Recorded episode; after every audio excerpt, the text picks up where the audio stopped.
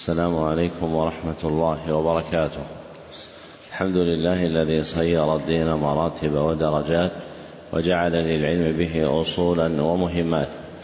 وأشهد أن لا إله إلا الله حقا وأشهد أن محمدا عبده ورسوله صدقا. اللهم صل على محمد وعلى آل محمد كما صليت على إبراهيم وعلى آل إبراهيم إنك حميد مجيد اللهم بارك على محمد وعلى آل محمد كما باركت على إبراهيم وعلى آل إبراهيم إنك حميد مجيد.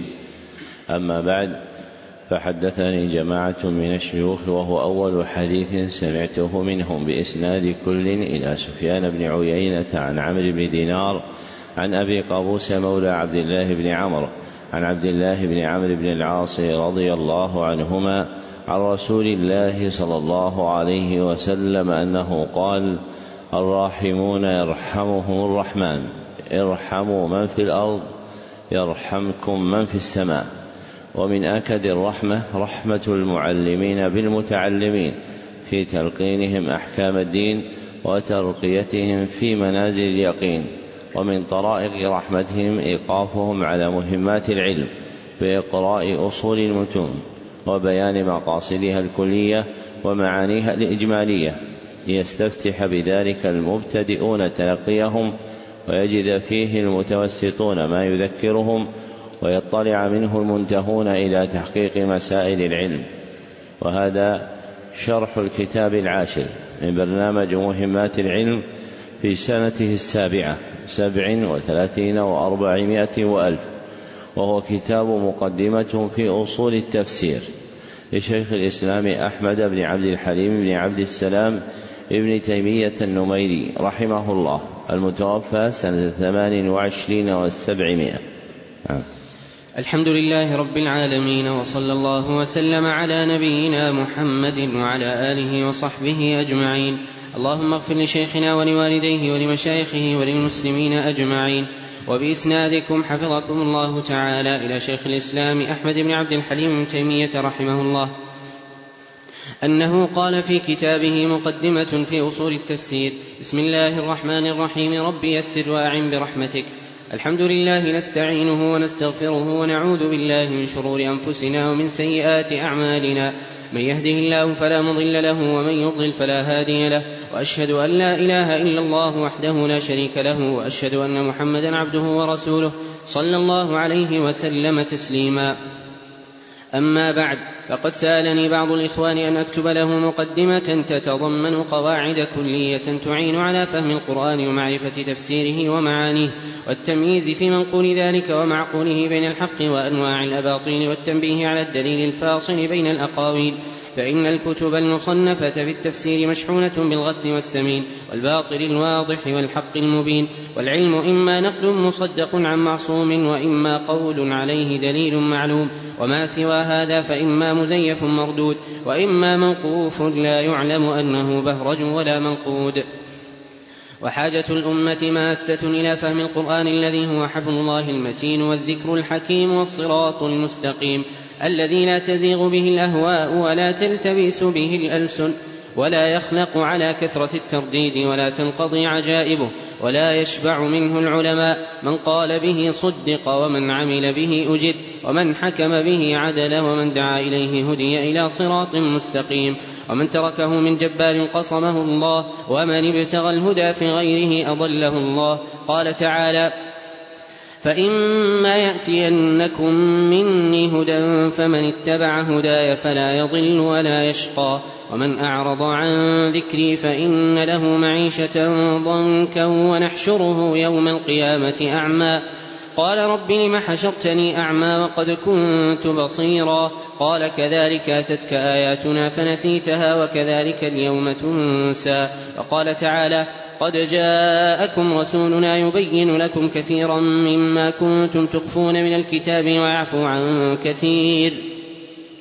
قد جاءكم من الله نور وكتاب مبين. يهدي به الله من اتبع رضوانه سبل السلام ويخرجهم من الظلمات إلى النور بإذنه ويهديهم إلى صراط مستقيم. وقال تعالى ألف لام را. كتاب أنزلناه إليك لتخرج الناس من الظلمات إلى النور بإذن ربهم إلى صراط العزيز الحميد. الله الذي له ما في السماوات وما في الأرض. وقال تعالى وكذلك أوحينا إليك روحا من أمرنا ما كنت تدري ما الكتاب ولا الإيمان ولكن جعلناه نورا ولكن جعلناه نورا نهدي به من نشاء من عبادنا وإنك لتهدي إلى صراط مستقيم. صراط الله الذي له ما في السماوات وما في الأرض ألا إلى الله تصير الأمور. وقد كتبت هذه المقدمة مختصرة بحسب تيسير الله تعالى من إملاء الفؤاد. والله الهادي إلى سبيل الرشاد.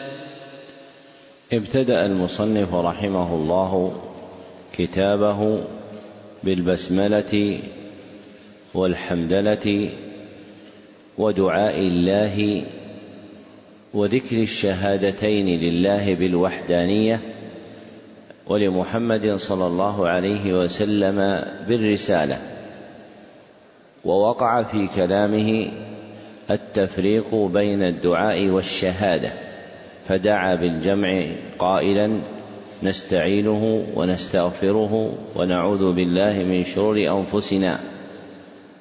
وذكر الشهادة مفردة فقال وأشهد أن لا إله إلا الله وحده لا شريك له وأشهد أن محمدا عبده ورسوله. تبعا للوارد عن النبي صلى الله عليه وسلم في خطوة الحاجة عند أصحاب السنن. والنكتة الداعية إلى هذا أن الدعاء يقبل النيابة فيدخل العبد فيه غيره. وأما الشهادة فلا تدخلها النيابة فلا يدخل العبد فيها معها غيره. والداعي إلى هذا أن الدعاء يقبل النيابة فيدخل معه فيه المرء غيره وأما الشهادة فإنها لا تقبل النيابة فلا يدخل العبد فيها غيره فيدعو لنفسه وغيره قائلا نستعينه ونستغفره ويذكر الشهادة مفردة ذكره المصنف نفسه. فيما نقله عنه صاحبه أبو عبد الله بن القيم في تهذيب سنن أبي داود. ثم ذكر في ديباجة كلامه أن هذه المقدمة تتضمن قواعد كلية تعين على فهم القرآن الكريم وهذه القواعد المشار إليها مندرجة في علم التفسير. لكن الناس يتنازعون في محلها منه فمنهم من يعدونها في أصوله فيقولون هي في أصول التفسير ومنه تسمية هذا الكتاب بمقدمة في أصول التفسير فإن هذا الاسم لم يكن من وضعه رحمه الله وإنما أثبته اسما له ناشر الكتاب الأول من علماء آل الشط. ثم شهر هذا الكتاب باسم المقدمة في أصول التفسير. ومن الناس من يعد هذه القواعد المذكورة في هذا الكتاب من قواعد التفسير فيجعلها من جملة ما يرجع إلى قواعده لا إلى أصوله. والفرق بين المقامين أن أصول التفسير هي المعاني التي يشيد عليها. هي المعاني التي يشيد عليها. فهي الأسس التي يفضي إعمالها إلى المكنة في تفسير القرآن فهي الأسس التي يفضي إعمالها إلى المكنة في تفسير القرآن. وأما قواعد التفسير فهي النتائج المنتجة من إعمال أصول التفسير واستقرائه كله واستقرائه كله. مجموعة فيما يدل عليها ويرشد إليها. حذو المعنى الموجود عند الفقهاء في أصول الفقه وقواعد الفقه وهم أتم نظرا في الفصل بين العلمين. فالأصول مقدمات والقواعد نتائج. وأما في علم أصول التفسير وأما في علم التفسير فلم تزل أنظار أهله تنتاب هذا المورد فتارة تجعله اصولا وتارة تجعله قواعدا. وإعمال النظر الدقيق الذي اعتد به الفقهاء يفضي إلى الفصل بينهم. وأن أصول التفسير بمنزلة الآلة التي تعمل فيه لاستخراج معانيه وأن قواعد التفسير هي ما ينتج من إعمال تلك الآلة واستقراء التفسير بعد. فمثلا قوله تعالى إن الإنسان لفي خسر. يقال وفق أصول التفسير إن ال تدل على العموم فهي لاستغراق جميع أفراد الجنس.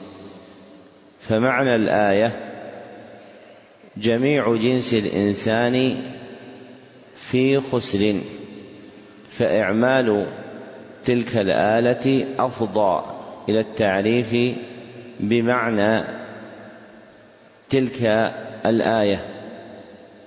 ويقال مثلا بما صح عن ابن عباس رضي الله عنه أنه قال كل ما في القرآن سلطان فهو حجة.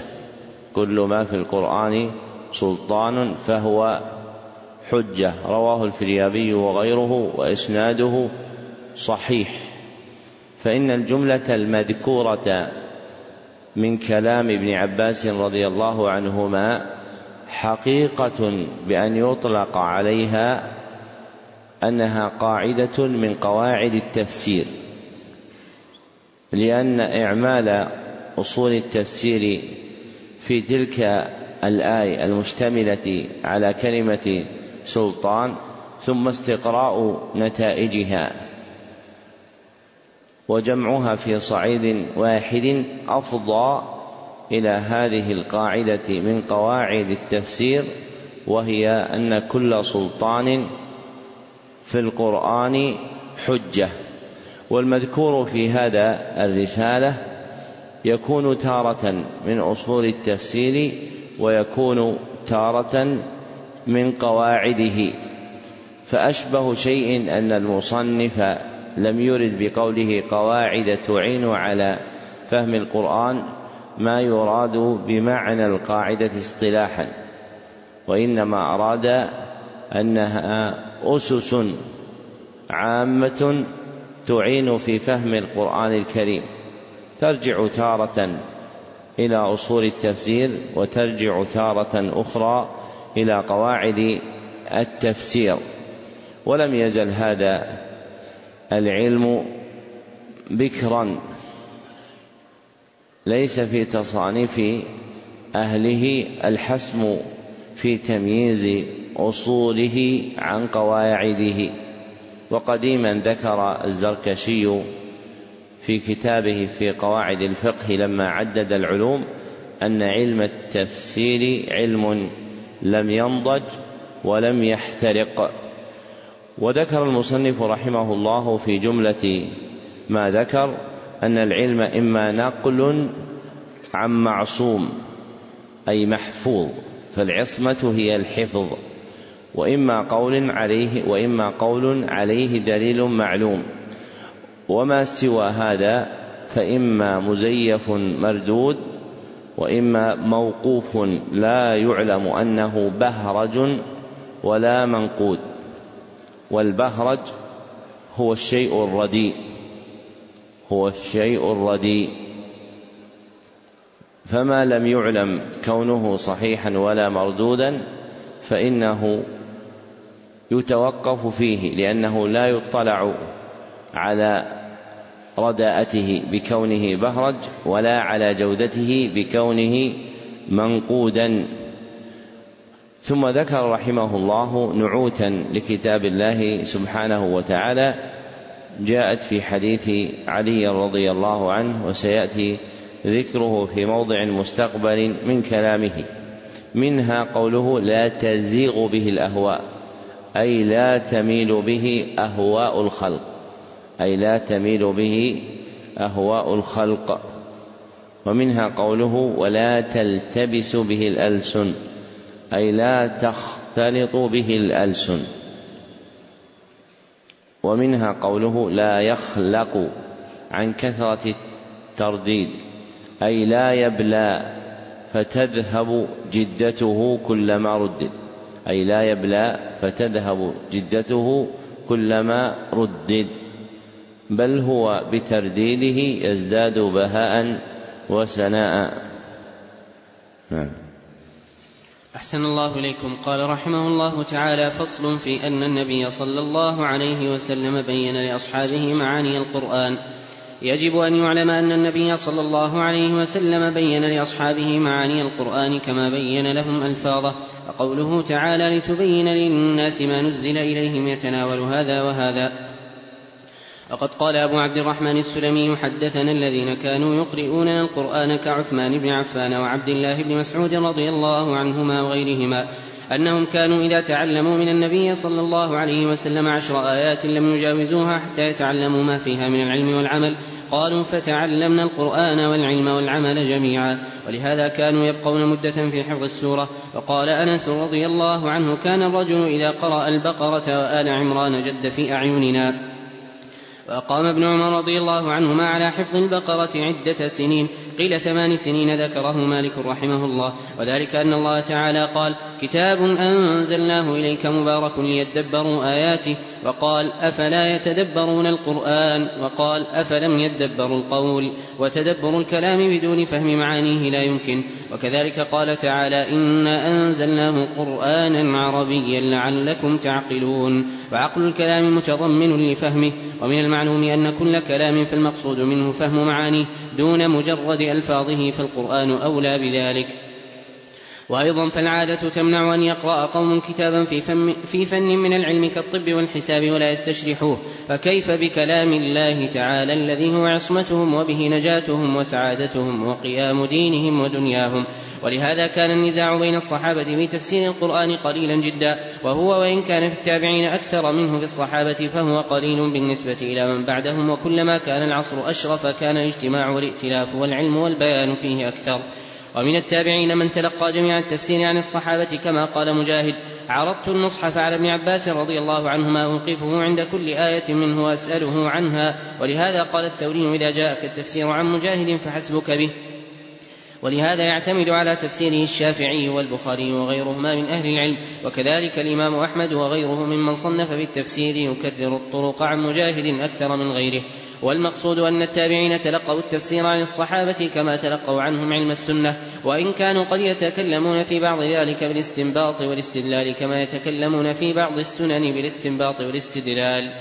ذكر المصنف رحمه الله في هذا الفصل أن النبي صلى الله عليه وسلم بين لأصحابه رضي الله عنهم معاني القرآن كما بين لهم ألفاظه.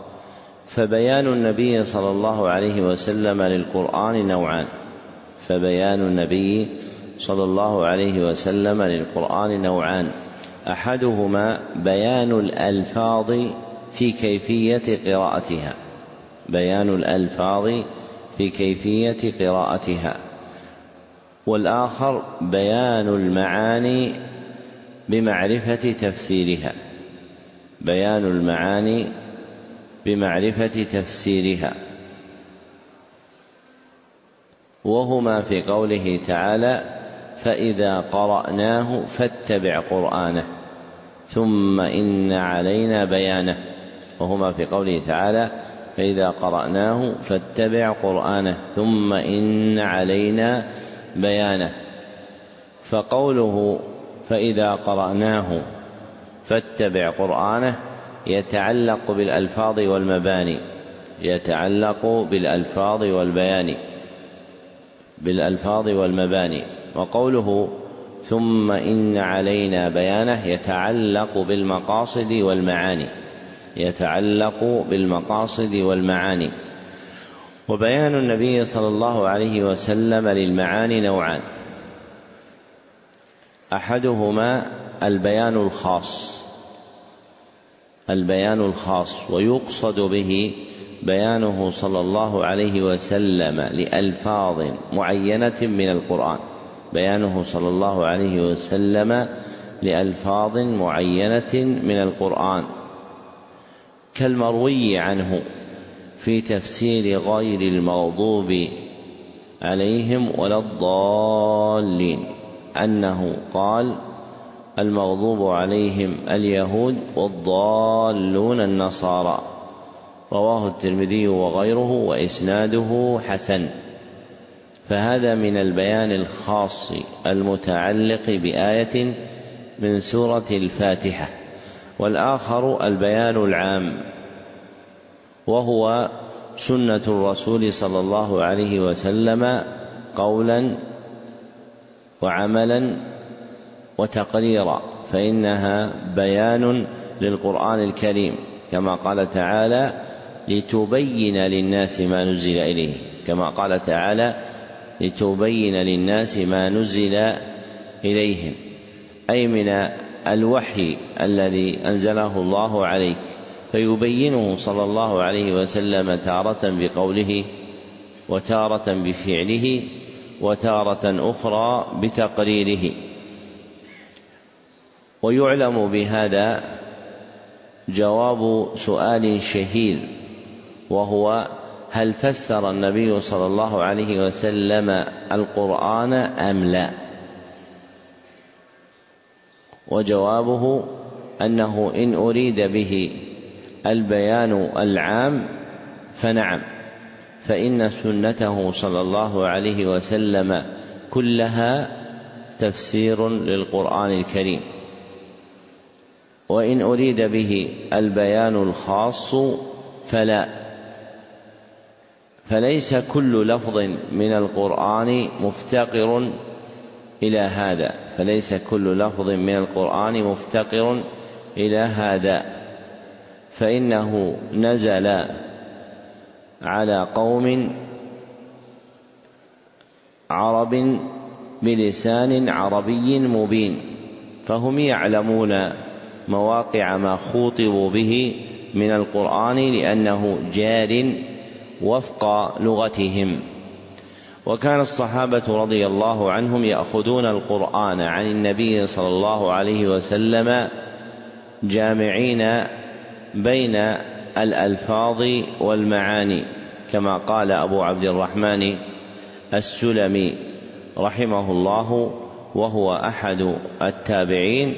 قال حدثنا من كان يقرئنا القرآن يعني من أصحاب النبي صلى الله عليه وسلم أنهم كانوا يقترئون عشر آيات من النبي صلى الله عليه وسلم فلا يأخذون في غيرها حتى يعلموا ما فيها من العلم والعمل فلا يأخذون في غيرها حتى يعلموا ما فيها من العلم والعمل فتعلموا العلم والعمل. رواه ابن جرير وغيره وإسناده صحيح. فالصحابة رضي الله عنهم كانوا يتلقون من النبي صلى الله عليه وسلم قراءة القرآن لفظا ومبنى ويعون عنه صلى الله عليه وسلم ما يريد منهم فيه من مقصد ومعنى. وما أشكل عليهم منه رجعوا إليه صلى الله عليه وسلم بالبيان والإيضاح فحصل لهم تلقي مبانيه ومعانيه عن النبي صلى الله عليه وسلم فأوعبوا فيه علما وعملا. وقال أنس رضي الله عنه كان الرجل إذا قرأ البقرة وآل عمران جد في أعيننا أي عظم في أعيننا. رواه الإمام أحمد وإسناده صحيح وأصله عند مسلم. والمقصود بقراءته الزهراوين البقرة وآل عمران أنه كان يتلقاها لفظا ومبنى وحقيقة ومعنى.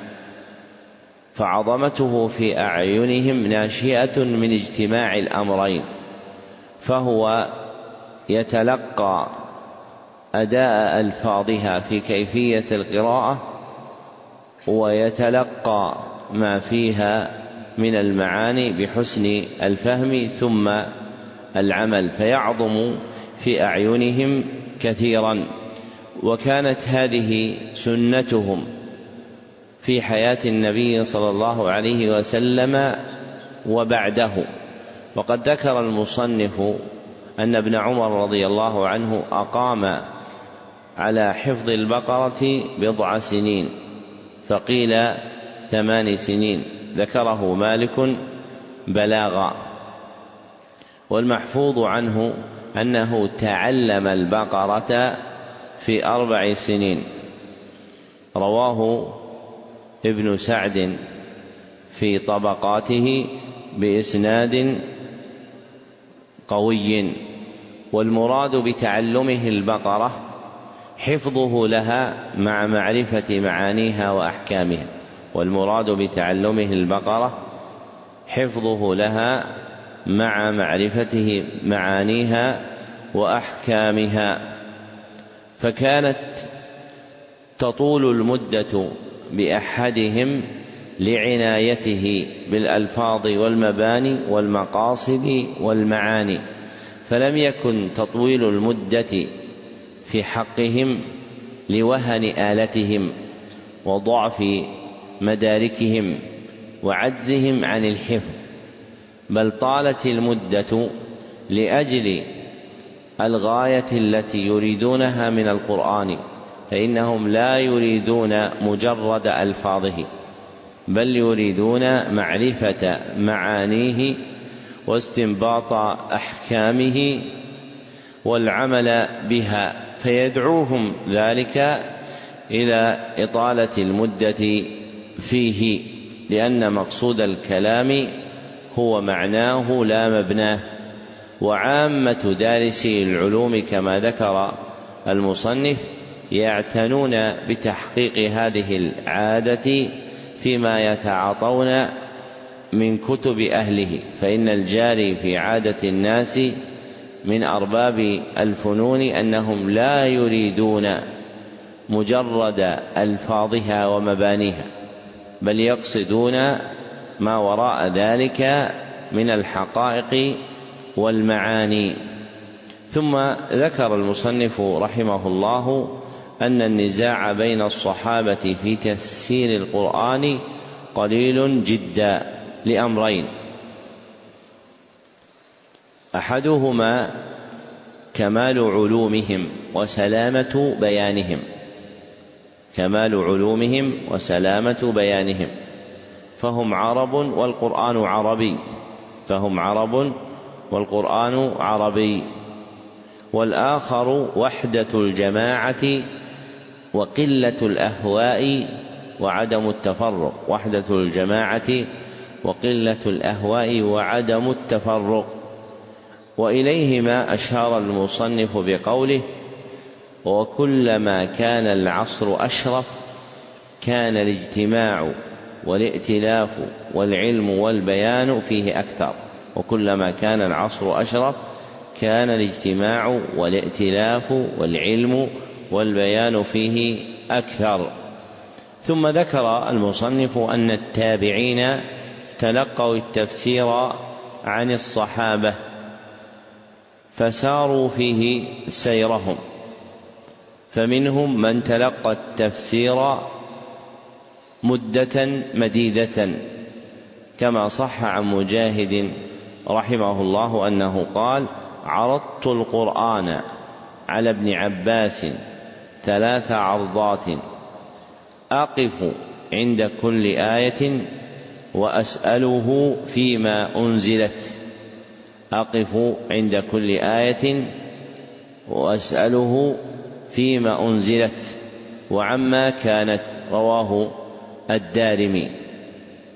وروى ابن سعد بإسناد صحيح عن أبي الجوزاء ربعي بن أوس أنه جاور ابن عباس اثنتي عشرة سنة فسأله عن القرآن كله فكان قصده من مجاورة ابن عباس معرفة معاني القرآن واستنباط أحكامه وبقي فيه هذه المدة. فكانوا يسيرون فيه بسير الصحابة من العناية بالألفاظ والمباني والحقائق والمعاني. فهم تلقوا عن الصحابة رضي الله عنهم القرآن في أدائه وقراءته وفي معانيه وحقائقه كما تلقوا عنهم سنة النبي صلى الله عليه وسلم. وإن كانوا قد يتكلمون في معاني القرآن بالاستنباط والاستدلال كما ذكر المصنف بأنهم تكلموا في ذلك كما تكلموا في السنة فاحتاجوا في زمانهم لأشياء وقعت إلى استنباط ما يتعلق بمعانيها وأحكامها من القرآن الكريم بما لا يوجد في كلام الصحابة لكنه مبني على أصول الكلام العربي في الفهم والاستنباط. نعم. أحسن الله إليكم. قال رحمه الله فصل في اختلاف السلف في التفسير وأنه اختلاف تنوع. والخلاف بين السلف في التفسير قليل وخلافهم في الأحكام أكثر من خلافهم في التفسير وغالب ما يصح عنهم من الخلاف يرجع إلى اختلاف تنوع لا اختلاف تضاد وذلك صنفان. أحدهما أن يعبر كل واحد منهم عن المراد بعبارة غير عبارة صاحبه تدل على معنى في المسمى غير المعنى الآخر مع اتحاد المسمى بمنزلة الأسماء المتكافئة التي بين المترادفة والمتباينة. كما قيل في اسم السيف الصارم والمهند وذلك مثل أسماء الله الحسنى وأسماء رسول الله صلى الله عليه وسلم وأسماء القرآن فإن أسماء الله كلها تدل على مسمى واحد فليس دعاؤه باسم من أسمائه الحسنى مضادا لدعائه باسم آخر بل إن الأمر كما قال تعالى قل ادعوا الله أو ادعوا الرحمن أيما تدعوا فله الأسماء الحسنى وكل اسم من أسمائه يدل على الذات المسماة وعلى الصفة التي تضمنها الاسم. كالعليم يدل على الذات والعلم والقدير يدل على الذات والقدرة والرحيم يدل على الذات والرحمة. ومن, ومن أنكر دلالة أسمائه على صفاته ممن يدعي الظاهر فقوله من جنس قول غلاة الباطنية القرامطة الذين يقولون لا يقال هو حي ولا ليس بحي بل ينفون عنه النقيضين فإن أولئك القرامطة الباطنية لا ينكرون اسما هو علم محروم كالمضمرات وإنما ينكرون ما في أسمائه الحسنى من صفات الإثبات فمن وافقهم على مقصودهم كان مع دعواه الغلو في الظاهر موافقا لغلاة الباطنية في ذلك وليس هذا موضع بسط وليس هذا موضع بسط ذلك. وإنما المقصود أن كل اسم من أسمائه يدل على ذاته وعلى ما في الاسم من صفاته ويدل أيضا على الصفة التي في الاسم الآخر بطريق اللزوم. وكذلك أسماء النبي صلى الله عليه وسلم مثل محمد وأحمد والماحي والحاشر والعاقب. وكذلك أسماء القرآن مثل القرآن والفرقان والهدى والشفاء والبيان والكتاب وأمثال ذلك. فإذا كان مقصود السائل تعيين المسمى عبرنا عنه بأي اسم كان إذا عرف مسمى هذا الاسم. وقد يكون الاسم علما وقد يكون صفة.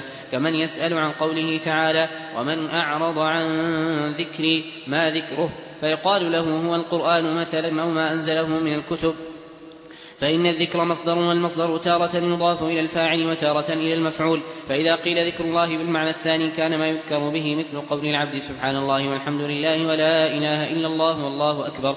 وإذا قيل بالمعنى الأول كان ما يذكره هو وهو كلامه وهذا هو المراد في قوله ومن أعرض عن ذكري لأنه قال قبل ذلك فإما يأتينكم مني هدى فمن اتبع هداي فلا يضل ولا يشقى. وهداه هو ما أنزله من الذكر. فقال بعد ذلك قال رب لم حشرتني أعمى وقد كنت بصيرا. قال كذلك أتتك آياتنا فنسيتها. والمقصود أن يعرف أن الذكر هو كلامه المنزل أو هو ذكر العبد له فسواء قيل ذكري كتابي أو كلامي أو هداي أو نحو ذلك فإن المسمى واحد. وإن كان مقصود السائل معرفة ما في الاسم من الصفة المختصة به فلا بد من قدر زائد على تعيين المسمى مثل أن يسأل عن القدوس السلام المؤمن وقد علم أنه الله لكن مراده ما معنى كونه قدوسا سلاما مؤمنا ونحو ذلك. إذا عرف هذا فالسلف كثيرا ما يعبرون عن المسمى بعبارة تدل على على عينه. وإن كان فيها من الصفة ما ليس في الاسم الآخر كمن يقول أحمد هو الحاشر والماحي والعاقب والقدوس هو الغفور الرحيم أي أن المسمى واحد لا أن هذه الصفة هي هذه الصفة ومعلوم أن هذا ليس اختلاف تضاد كما يظنه بعض الناس. مثال ذلك تفسيرهم للصراط المستقيم. فقال بعضهم هو القرآن أي اتباعه؟ لقول النبي صلى الله عليه وسلم في حديث علي رضي الله عنه الذي رواه الترمذي ورواه أبو نعيم من طرق متعددة هو حبل الله المتين والذكر الحكيم وهو الصراط المستقيم. وقال بعضهم هو الإسلام لقوله صلى الله عليه وسلم في حديث النواس بن سمعان رضي الله عنه الذي رواه الترمذي وغيره ضرب الله مثلا صراطا مستقيما وعلى جنبتي الصراط سوران وفي السورين أبواب مفتحة وعلى الأبواب ستور مرخاة وداع يدعو من فوق الصراط وداع يدعو على رأس الصراط. قال فالصراط المستقيم هو الإسلام والسوران حدود الله والأبواب المفتحة محارم الله والداعي على رأس الصراط كتاب الله والداعي فوق الصراط واعظ الله في قلب كل مؤمن. فهذان قولان متفقان لأن دين الإسلام هو اتباع القرآن ولكن كل منهما نبه على وصف غير الوصف الآخر كما أن لفظ الصراط يشعر بوصف ثالث. وكذلك قول من قال هو السنة والجماعة وقول من قال هو طريق العبودية وقول من قال هو طاعة الله ورسوله صلى الله عليه وسلم وأمثال ذلك. فهؤلاء كلهم أشاروا إلى ذات واحدة لكن وصفها كل منهم بصفة من صفاتها. بعد أن بين المصنف رحمه الله وقوع الاختلاف في تفسير القرآن بين السلف وحقق قلته بما مضى ذكره عن الصحابة والتابعين رضي الله عنهم ورحمهم بين هنا أن عامة ما جرى بينهم من الاختلاف هو اختلاف تنوع لا اختلاف تضاد. فالاختلاف الذي يكتنف تفسير آيات القرآن نوعان فالاختلاف الذي يكتنف أن يقع تفسير آيات القرآن نوعان أحدهما اختلاف تنوع وهو الذي يصح فيه القولان معا ويمكن الجمع بينهما وهو الذي يصح فيه القولان معا ويمكن الجمع بينهما. والآخر اختلاف تضاد اختلاف تضاد وهو الذي لا يصح فيه القولان معا ولا يمكن الجمع بينهما وهو الذي لا يصح فيه القولان معا ولا يمكن الجمع بينهما. والواقع في تفسير السلف أكثره مما يرجع إلى الأول وأنه اختلاف تنوع واختلاف التنوع صنفان.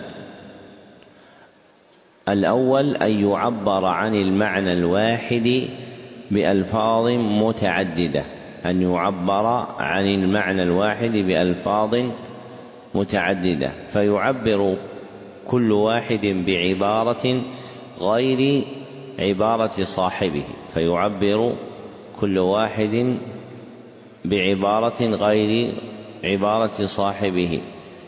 تدل على معنى في المسمى غير المعنى الآخر. تدل على معنى في المسمى غير المعنى الآخر. مع اتحاد خبرهما في مسمى واحد. مع اتحاد خبرهما في مسمى واحد.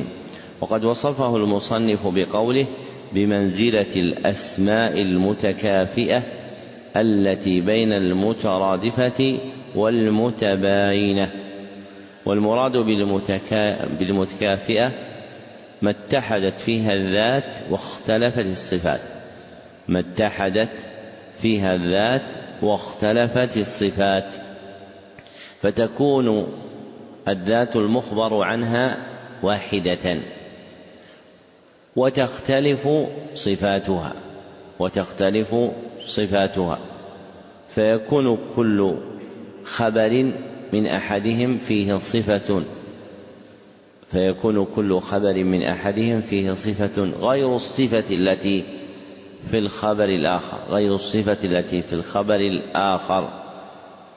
وأسماء الله الحسنى تندرج في هذا الباب وكذلك أسماء محمد صلى الله عليه وسلم وأسماء القرآن الكريم فهي جميعا ترجع إلى ذات واحدة لكن في كل اسم في كل اسم من المعنى ما ليس في الاسم الآخر. وهذا الصنف من اختلاف التنوع ثلاثة أقسام وهذا الصنف من اختلاف التنوع ثلاثة أقسام. أولها تفسير الكلمة بالمعنى المراد بها. تفسير الكلمة بالمعنى المراد بها.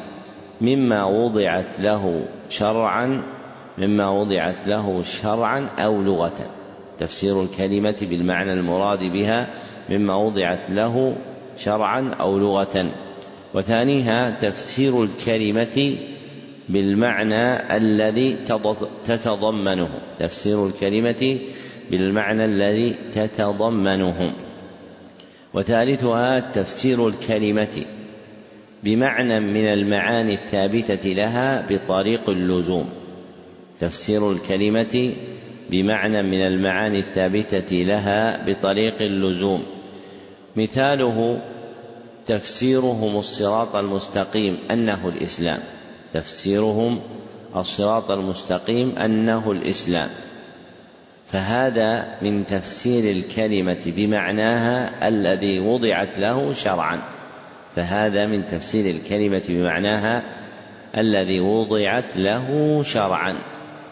إذ ثبت عنه صلى الله عليه وسلم من حديث النواس بن سمعان رضي الله عنه في حديث طويل أنه قال فالصراط الإسلام. رواه أحمد وإسناده حسن وهو عند الترمذي وابن ماجه بإسناد آخر ضعيف.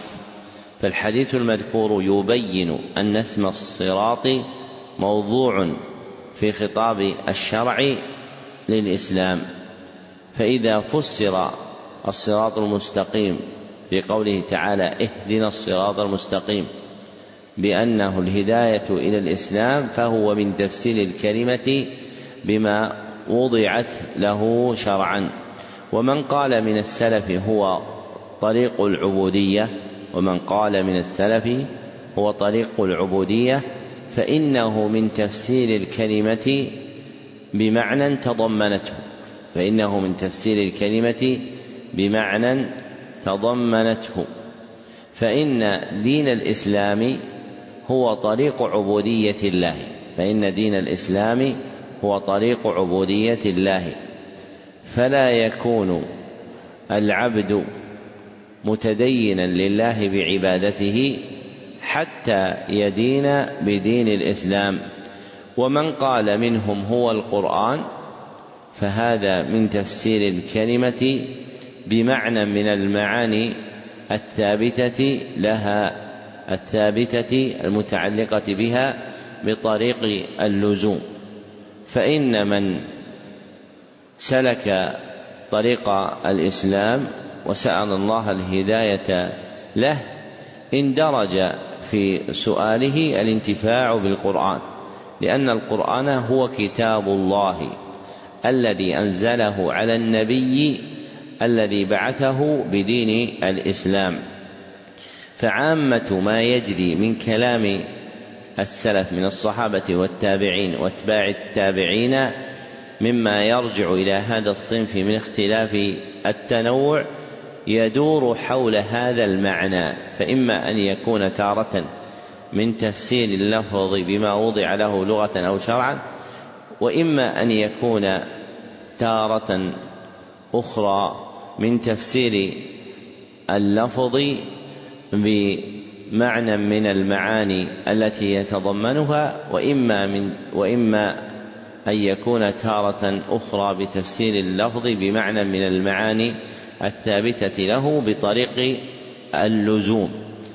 فإذا رأيت بينهم اختلافا في تفسير آية فبادر إلى رده إلى هذا الأصل وتلمس من منهم فسر الكلمة باعتبار موضوعها اللغوي والشرعي ومن منهم فسرها بمعنى تتضمنه تلك الكلمة ومن منهم ذكر معنى ثابتا لها بطريق اللزوم.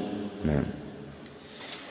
أحسن الله إليكم. قال رحمه الله الصنف الثاني أن يذكر كل منهم من الاسم العام بعض أنواعه على سبيل التمثيل وتنبيه المستمع على النوع لا على سبيل الحد المطابق للمحدود في عمومه وخصوصه مثل سائل أعجمي سأل عن مسمى لفظ الخبز فأري رغيفا وقيل هذا فالإشارة إلى نوع هذا لا إلى هذا الرغيف وحده. مثال ذلك ما نقل في قوله تعالى ثم أورثنا الكتاب الذين اصطفينا من عبادنا فمنهم ظالم لنفسه ومنهم مقتصد ومنهم سابق بالخيرات. فمعلوم أن الظالم لنفسه يتناول المضيع للواجبات والمنتهك للمحرمات. والمقتصد يتناول فاعل الواجبات وتارك المحرمات والسابق يدخل فيه من سبق فتقرب بالحسنات مع الواجبات فالمقتصدون هم أصحاب اليمين والسابقون أولئك المقربون.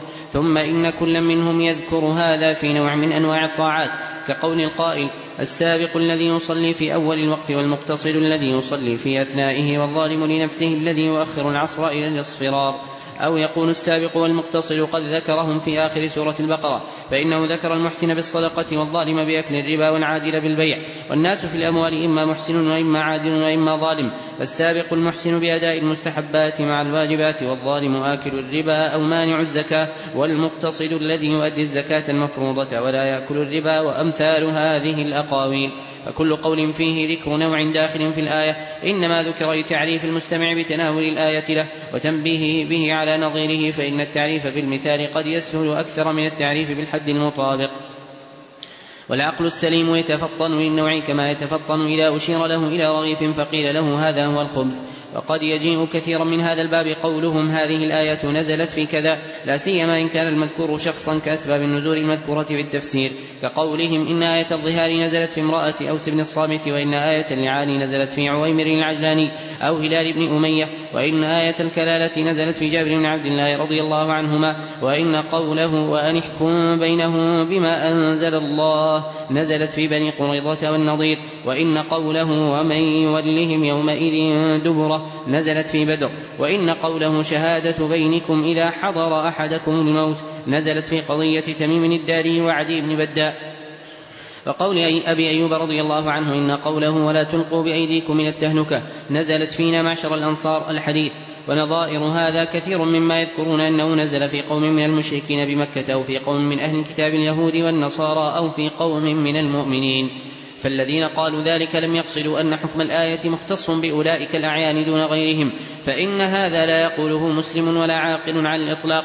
والناس وإن تنازعوا في اللفظ العام الوارد على سبب هل يختص بسببه أم لا فلم يقل أحد من علماء المسلمين إن عمومات الكتاب والسنة تختص بالشخص المعين وإنما غاية ما يقال إنها تختص بنوع ذلك الشخص فتعم ما يشبهه ولا يكون العموم فيها بحسب اللفظ. والآية التي لها سبب معين إن كانت أمرا أو نهيا فهي متناولة لذلك الشخص ولغيره ممن كان بمنزلته وإن كانت خبرا بمدح أو ذم فهي متناولة لذلك الشخص ولمن كان بمنزلته. ومعرفة سبب النزول تعين على فهم الآية فإن العلم بالسبب يورث العلم بالمسبب. ولهذا كان أصح قولي الفقهاء أنه إذا لم يعرف ما نواه الحالف رجع إلى سبب يمينه وما هيجها وأثارها. وقولهم نزلت هذه الآية في كذا يراد به تارة أنه سبب النزول ويراد به تارة أن هذا داخل في الآية وإن لم يكن السبب كما تقول عنا بهذه الآية كذا. وقد تنازع العلماء في قول الصاحب نزلت هذه الآية في كذا وهل يجري مجرى المسند كما لو ذكر السبب الذي أنزلت لأجله أو يجري مجرى التفسير منه الذي ليس بمسند؟ فالبخاري رحمه الله يدخله في المسند وغيره لا يدخله في المسند وأكثر المسانيد على هذا الاصطلاح كمسند أحمد وغيره بخلاف ما إذا ذكر سببا نزلت عقبه فإنهم كلهم يدخلون مثل هذا في المسند. وإذا عرف هذا فقول أحدهم نزلت في كذا لا ينافي قول الآخر نزلت في كذا إذا كان اللفظ يتناولهما كما ذكرناه في التفسير بالمثال. وإذا ذكر أحدهم لها سببا نزلت لأجله وذكر الآخر سببا فقد يمكن صدقهما بأن تكون نزلت عقب تلك الأسباب أو تكون نزلت مرتين مرة لهذا السبب ومرة لهذا السبب. وهذا وهذان الصنفان اللذان ذكرناهما في تنوع التفسير تارة لتنوع الأسماء والصفات وتارة لذكر بعض أنواع المسمى وأقسامه كالتمثيلات. هما الغالب في تفسير سلف الأمة الذي يظن أنه مختلف.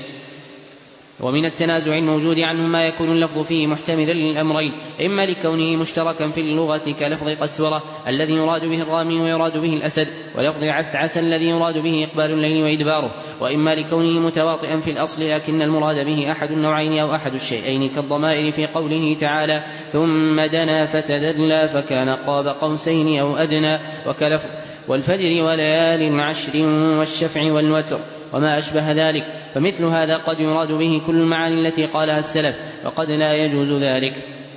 فالأول إما لكون الآية نزلت مرتين فأريد بها هذا تارة وهذا تارة وإما لكون اللفظ المشترك يجوز أن يراد به معنياه إذ قد جوز ذلك أكثر الفقهاء المالكية والشافعية والحنبلية وكثير من أهل الكلام وإما لكون اللفظ متواطئا فيكون عاما إذا لم يكن لتخصيصه موجب.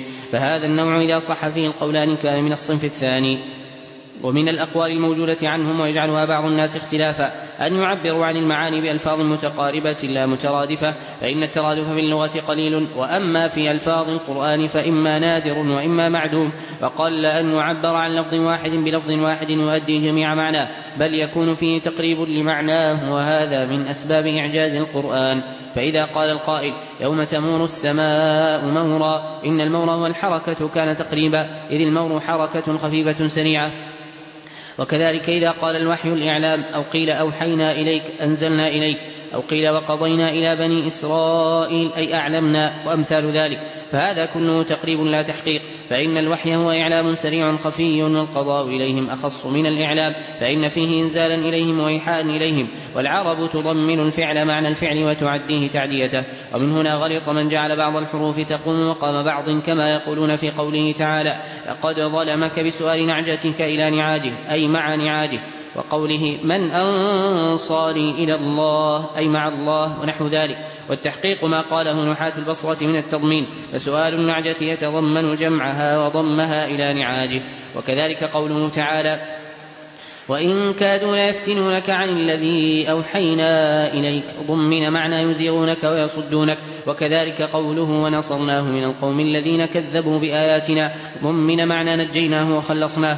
وكذلك قوله يشرب بها عباد الله. ضمن يروى بها ونظائره كثيرة. ومن قال في قوله لا ريب أي لا شك فهذا تقريب وإلا فالريب فيه اضطراب وحركة. كما قال صلى الله عليه وسلم دع ما يريبك إلى ما لا يريبك. وفي الحديث أنه مر بظبي حاقف فقال لا يريبه أحد. فكما أن اليقين ضمن السكون والطمأنينة فالريب ضده ضمن الاضطراب والحركة. ولفظ الشك وإن قيل إنه يستلزم هذا المعنى لكن لفظه لا يدل عليه. وكذلك إذا قيل في قوله ذلك الكتاب هذا القرآن فهذا تقريب لأن المشار إليه وإن كان واحدا فالإشارة بجهة الحضور غير الإشارة بجهة البعد والغيبة. ولفظ الكتاب يتضمن من كونه مكتوبا مضموما ما لا يتضمنه. لفظ القرآن من كونه مقروءا مظهرا باديا. فهذه الفروق موجودة في القرآن. فإذا قال أحدهم في قوله أن تبسل أي تحبس فقال الآخر ترتهن ونحو ذلك. لم يكن من اختلاف التضاد وإن كان المحبوس قد يكون مرتهنا وقد لا يكون. إذ هذا تقريب للمعنى كما تقدم. وجمع عبارات السلف في مثل هذا نافع جدا لأن مجموع عباراتهم أدل على المقصود من عبارة أو عبارتين. ذكر المصنف رحمه الله الصنف الثاني من اختلاف التنوع الواقع بين السلف. وهو ذكر بعض الأفراد على سبيل التمثيل. وهو ذكر بعض الأفراد على سبيل التمثيل. وله أربعة أقسام. أولها أن يكون اللفظ عاما. أن يكون اللفظ عاما. ويذكر كل واحد منهم فردا دون آخر. ويذكر كل واحد منهم فردا دون آخر. وثانيها قولهم هذه الآية نزلت في كذا وكذا. قولهم هذه الآية نزلت في كذا وكذا. ولا سيما إذا كان المذكور شخصا. ولا سيما إذا كان المذكور شخصا. وثالثها ما يكون فيه اللفظ محتملا لأمرين. ما يكون فيه اللفظ محتملا لأمرين. إما لكونه مشتركا في اللغة وإما لكونه متواطئا في الأصل. إما لكونه مشتركا في اللغة وإما لكونه متواطئا في الأصل. ورابعها أن يعبروا عن المعاني بألفاظ متقاربة لا مترادفة. أن يعبروا عن المعاني بألفاظ متقاربة لا مترادفة. فأما الأول وهو أن, أن يكون اللفظ عاما ويذكر كل واحد منهم فردا دون آخر فظاهر بأن العام مشتمل على أفراد كثيرة فيذكر أحدهم فردا ويذكر غيره فردا ثانيا ويذكر غيرهما فردا ثالثا. ومنه المثال الذي ذكره المصنف في تفسير قوله تعالى ثم أورثنا الكتاب الذين اصطفينا من عبادنا. الآية فإن المصنف ذكر كلاما للسلف يخبر كل واحد منهم عن فرد من الأفراد التي ترجع للمعنى العام. يخبر كل واحد منهم عن فرد من الأفراد التي ترجع للمعنى العام. فكل متكلم جاء ببعض المعنى العام. فكل متكلم جاء ببعض المعنى العام. وأما الثاني وهو قولهم هذه الآية نزلت في كذا وكذا فالألفاظ المعبر بها عن سبب النزول ثلاثة. فالألفاظ المعبر بها عن سبب النزول ثلاثة. أولها ما كان نصا وهو الصريح ما كان نصا وهو الصريح. والمراد به ما لا يحتمل غيره والمراد به ما لا يحتمل غيره. كقولهم سبب نزول هذه الآية كذا وكذا. كقولهم سبب نزول هذه الآية كذا وكذا. والثاني ما كان ظاهرا. ما كان ظاهرا وهو المحتمل لوجهين. أحدهما أظهر من الآخر. ما كان محتملا لوجهين أحدهما أظهر من الآخر. كقولهم كان كذا وكذا فأنزل الله قوله تعالى. كان كذا وكذا فأنزل الله قوله تعالى. ثم يذكر آية أو سورة. وثالثها ما كان مجملا وهو ما يرد عليه احتمالات لا يترجح أحدها على الآخر. ما يرد عليه احتمالات لا يترجح أحدها على الآخر. كقول نزلت هذه الآية في كذا وكذا. كقول نزلت هذه الآية في كذا وكذا. وهذا القسم الثالث هو المراد عده. في أقسام الصنف الثاني من اختلاف التنوع فإنه متجاذب بين السببية والتفسيرية. فإنه متجاذب بين السببية والتفسيرية. فيحتمل أن المتكلم أراد أنه سبب نزول الآية فيحتمل أن المتكلم أراد أنه سبب نزول الآية ويحتمل أن يكون أراد كونه تفسيرا ويحتمل أن يكون أراد كونه تفسيرا. وفي كلامه رحمه الله الإشارة إلى اختلاف أهل العلم في عد سبب النزول أهي أهوى من المسند أم لا؟ أي هل هو مما يضاف إلى النبي صلى الله عليه وسلم ويدخل في المرفوع أم ليس كذلك؟ وتحقيق المقام أن ما كان صريحا أو ظاهرا فهو من جملة المسند اتفاقا. أن ما كان صريحا أو ظاهرا فهو من جملة المسند اتفاقا وإنما وقع التنازع فيما جاء مجملا وإنما وقع التنازع فيما جاء مجملا. فاختلف فيه أهل العلم على قولين فاختلف فيه أهل العلم على قولين. أحدهما أنه من المسند أحدهما أنه من المسند. وهذه طريقة أبي عبد الله البخاري. والآخر أنه ليس من المسند. أنه ليس من المسند. وهذه طريقة أبي عبد الله أحمد بن حنبل. وهذه طريقة أبي عبد الله أحمد بن حنبل.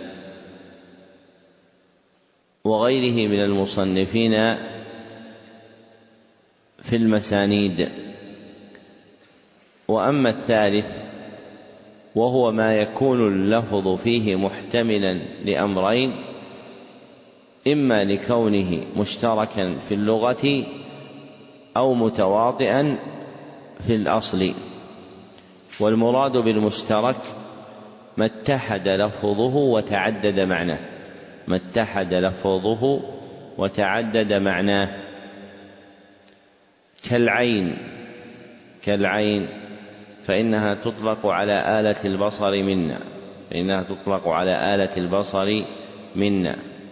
وتطلق على النقد من المال.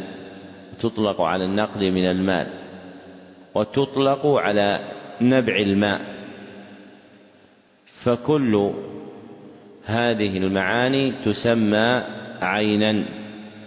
فاللفظ متحد والمعنى متعدد.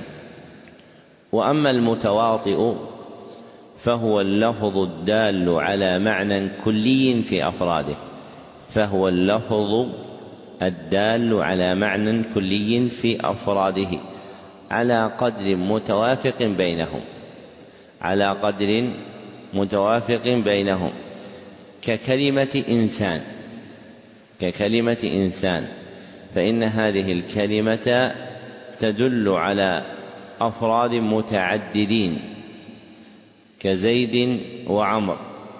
ومعنى الإنسانية معنى كلي موجود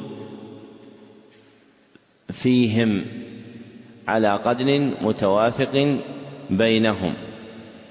فما كان من المشترك وصح حمله على معانيه جاز أن تفسر الآية بكل معانيه. فما كان من المشترك وصح حمله على معانيه جاز أن تفسر الآية بكل معانيه. وما كان من اللفظ المتواطئ فإنه يبقى على عمومه ما لم يخصصه موجب. وما كان من اللفظ المتواطئ فإنه يبقى على عمومه ما لم يخصصه موجب.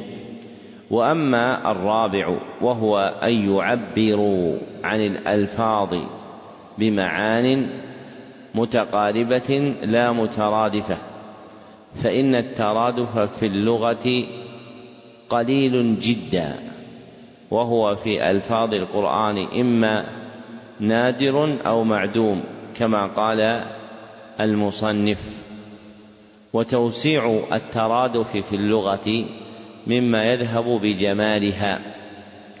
والمقطوع به أن كل لفظ عبر به عن ذات ففيه معنى زائد عن غيره. أن كل لفظ عبر به عن ذات ففيه معنى زائد عن غيره. فيستكن في كل لفظ صفة ليست في الآخر. فيستكن في كل لفظ صفة ليست في الآخر. كأسماء السيف كأسماء السيف فإنه يسمى مهندا وصارما وحساما. فهذه الألفاظ تشترك في الدلالة على ذات واحدة تشترك في الدلالة على ذات واحدة وتفترق فيما تدل به عليها من الصفات. وتفترق فيما تدل به عليها من الصفات. فالمهند يدل على نسبة السيف إلى بلاد الهند. فإن أقواه كان يجلب منها. واسم الصارم فيه معنى الصرم وهو القطع. واسم الحسام فيه معنى الحسم وهو إنفاذ الأمر وإمضاؤه. ومن هنا كما قال المصنف غلط من غلط ممن تكلم في معاني القرآن من أهل العربية فجعل بعض الحروف تقوم مقام بعض لأنه بفعلته التي فعل يكون قد أجرى الترادف بينها فجعل كل حرف بمعنى الآخر لا فضل بينهما. ونفي الترادف يمتنع معه هذا.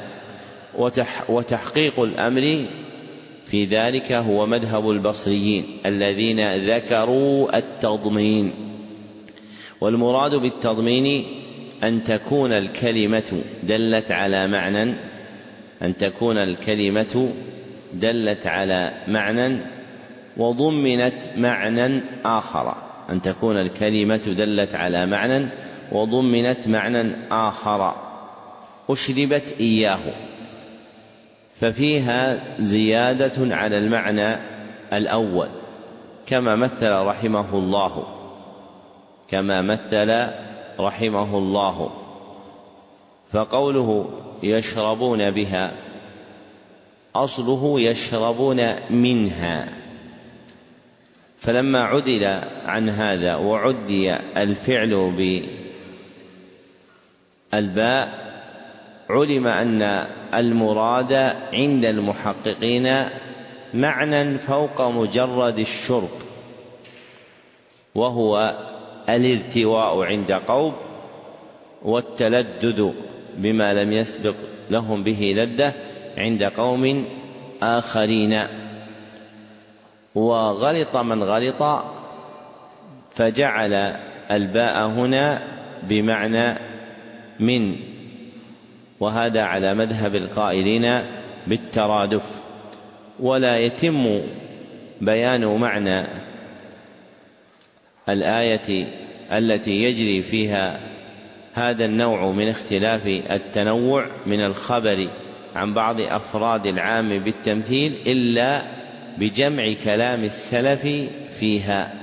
فإنك إذا جمعت أفراد العام اطلعت على مقاصدهم فيما ينتظم في معنى هذه الآية. وهذا وجه قول المصنف وجمع عبارات السلف في مثل هذا نافع جدا لأن مجموع عباراتهم أدل على المجموع من عبارة أو عبارتين. فمنشأ العناية بجمع كلام السلف فيما وقع فيه الاختلاف الراجع إلى اختلاف التنوع من هذا الصنف هو وفاء النظر في معاني تلك الآية باستكمال جميع أفرادها. فكل متكلم منهم يطلعك منها على شيء يتعلق بمعناها العام. فقليل كلامهم يدل على اغوار من الفهم المستكنة في تلك الآية. أخبر كل واحد منهم بلفظ قليل عن شيء منها. نعم.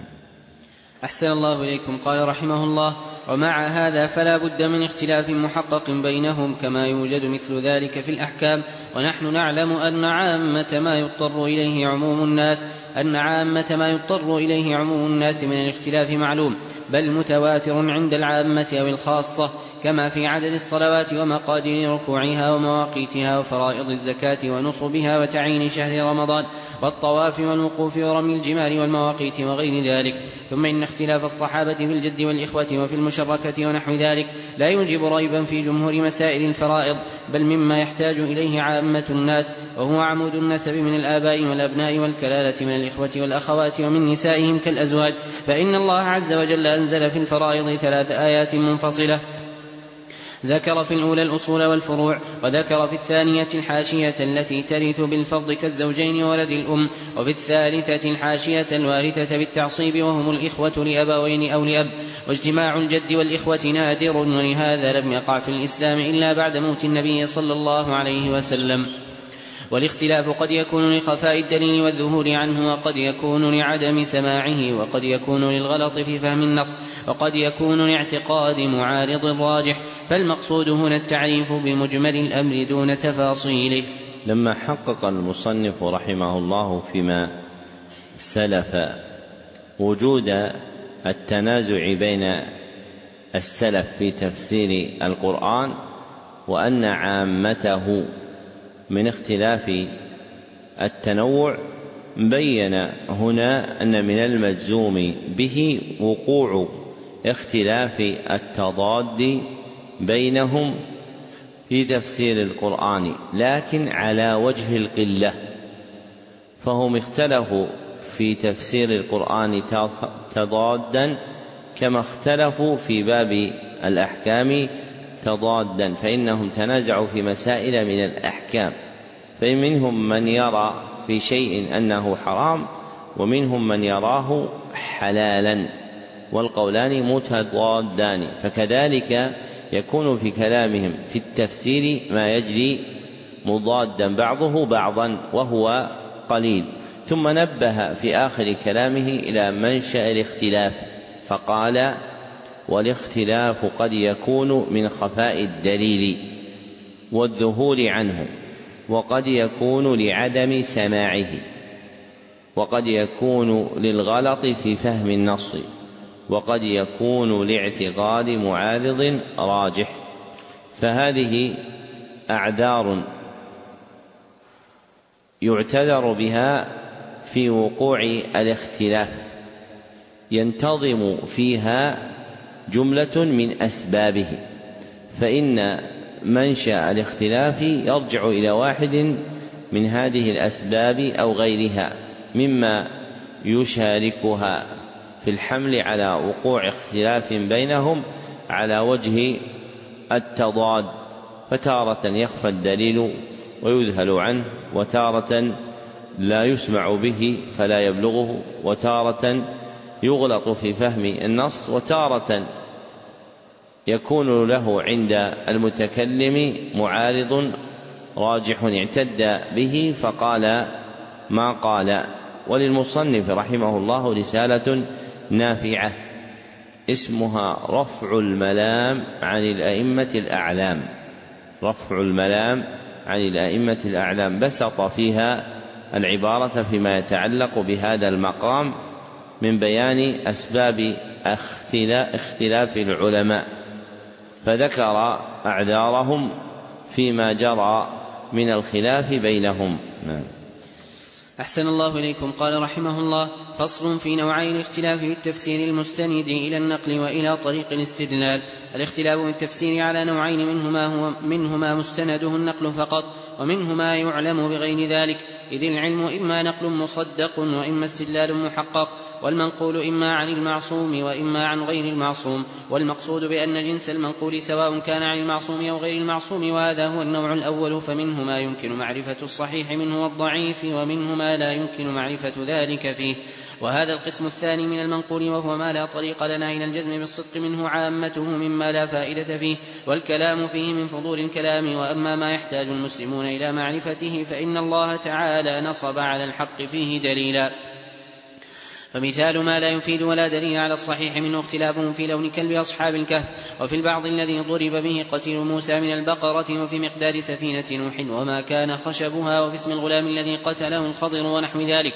فهذه الأمور طريق العلم بها النقل فما كان من هذا منقولا نقلا صحيحا عن النبي صلى الله عليه وسلم كاسم صاحب موسى أنه الخضر فهذا معلوم وما لم يكن كذلك بل كان مما يؤخذ عن أهل الكتاب كالمنقول عن كعب ووهب ومحمد بن إسحاق وغيرهم ممن يأخذ عن أهل الكتاب فهذا لا يجوز تصديقه ولا تكذيبه إلا بحجة كما ثبت في الصحيح عن النبي صلى الله عليه وسلم أنه قال إذا حدثكم أهل الكتاب فلا تصدقوهم ولا تكذبوهم فإما أن يحدثوكم بحق فتكذبوه وإما أن يحدثوكم بباطل فتصدقوه. وكذلك ما نقل عن بعض التابعين وإن لم يذكر أنه أخذه عن أهل الكتاب فمتى اختلف التابعون لم يكن بعض أقوالهم حجة على بعض.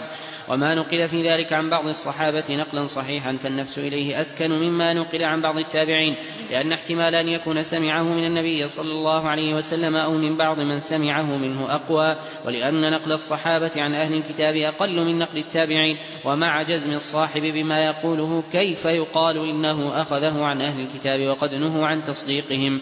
والمقصود أن مثل هذا الاختلاف الذي لا يعلم صحيحه ولا تفيد حكاية الأقوال فيه هو كالمعرفة لما يروى من الحديث الذي لا دليل على صحته وأمثال ذلك. وأما القسم الأول الذي يمكن معرفة الصحيح منه فهذا موجود فيما يحتاج إليه ولله الحمد. فكثيرا ما يوجد في التفسير والحديث والمغازي أمور منقولة عن نبينا صلى الله عليه وسلم وغيره من الأنبياء صلوات الله عليهم وسلامه. والنقل الصحيح يدفع ذلك بل هذا موجود فيما مستنده النقل وفيما قد يعرف بأمور أخرى غير النقل. فالمقصود أن المنقولات التي يحتاج إليها في الدين قد نصب الله عز وجل الأدلة على بيان ما فيها من صحيح وغيره. ومعلوم أن المنقول في التفسير أكثره كالمنقول في المغازي والملاحم ولهذا قال الإمام أحمد رحمه الله ثلاثة أمور ليس لها إسناد التفسير والملاحم والمغازي ويروى ليس لها أصل أي إسناد لأن الغالب عليها المراسيل مثل ما يذكره عروة بن الزبير والشعبي والزهري وموسى بن عقبة وابن إسحاق ومن بعدهم كيحيى بن سعيد الأموي والوليد بن مسلم الواقدي ونحوهم في المغازي. فإن أعلم الناس بالمغازي أهل المدينة ثم أهل الشام ثم أهل العراق فأهل المدينة أعلم بها لأنها كانت عندهم وأهل الشام كانوا أهل غزو وجهاد فكان لهم من العلم بالجهاد والسير ما ليس لغيرهم. ولهذا عظم الناس كتاب أبي إسحاق الفزاني الذي صنفه في ذلك. وجعلوا الأوزاعي أعلم بهذا الباب من غيره من علماء الأمصار. وأما التفسير فإن أعلم الناس به أهل مكة لأنهم أصحاب ابن عباس رضي الله عنهما كمجاهد وعطاء بن أبي رباح وعكرمة مولى ابن عباس وغيرهم من أصحاب ابن عباس كطاووس وبالشعثاء وسعيد بن جبير وأمثالهم. وكذلك أهل الكوفة من أصحاب عبد الله بن مسعود رضي الله عنه ومن ذلك ما تميزوا به على غيرهم. وعلماء أهل المدينة في التفسير مثل زيد بن أسلم الذي أخذ عنه مالك التفسير. وأخذه عنه أيضا ابنه عبد الرحمن وعنه عبد الله بن وهب. والمراسيل إذا تعددت طرقها وخلت عن المواطأة قصدا أو اتفاقا بغير قصد كانت صحيحة قطعا. فإن النقل إما أن يكون صدقا مطابقا للخبر وإما أن يكون كذبا تعمد صاحبه الكذب أو أخطأ فيه فمتى سلم من الكذب العمد والخطأ كان صدقا بلا ريب. فإذا كان الحديث جاء من جهتين أو جهات وقد علم أن المخبرين لم يتواطؤوا على اختلاقه وعلم أن مثل ذلك لا تقع الموافقة فيه اتفاقا بلا قصد علم أنه صحيح. مثل شخص يحدث عن واقعة جرت ويذكر تفاصيل ما فيها من الأقوال والأفعال ويأتي شخص آخر قد علم أنه لم يواطئ الأول فيذكر مثل ما ذكره الأول من تفاصيل الأقوال والأفعال فيعلم قطعا أن تلك الواقعة حق في الجملة. فإنه لو كان كل منهما كذب بها عمدا أو أخطأ لم يتفق في العادة أن يأتي كل منهما بتلك التفاصيل التي تمنع العادة اتفاق الاثنين عليها بلا مواطأة من أحدهما لصاحبه فإن الرجل قد يتفق أن ينظم بيتا وينظم الآخر مثله أو يكذب كذبة ويكذب الآخر مثلها أما إذا أنشأ قصيدة طويلة ذات فنون على قافية وروي فلم تجري العادة بأن غيره ينشئ مثلها لفظا ومعنى مع الطول المفرط بل يعلم بالعادة أنه أخذها منه وكذلك إذا حدث حديثا طويلا فيه فنون وحدث آخر بمثله فإنه إما أن يكون وطأه عليه أو أخذه منه أو يكون الحديث صدقا. وبهذه الطريق يعلم صدق عامة ما تتعدد جهاته المختلفة على هذا الوجه من المنقولات وإن لم يكن أحدهما كافيا إما لإرساله وإما لضعف ناقله. لكن مثل هذا لا تضبط به الألفاظ والدقائق التي لا تعلم بهذه الطريق بل يحتاج ذلك إلى طريق يثبت بها مثل تلك الألفاظ والدقائق. ولهذا ثبتت غزوة بدر بالتواتر وأنها قبل أحد. بل يعلم قطعا أن حمزة وعليا وأبا عبيدة رضي الله عنهم برزوا إلى عتبة وشيبة والوليد وأن عليا قتل الوليد وأن حمزة قتل قرنه ثم يشك في قرنه. هل هو عتبة أم شيبة؟ وهذا الأصل ينبغي أن يعرف فإنه أصل نافع في الجزم بكثير من المنقولات في الحديث والتفسير والمغازي وما ينقل من أقوال الناس وأفعالهم وغير ذلك.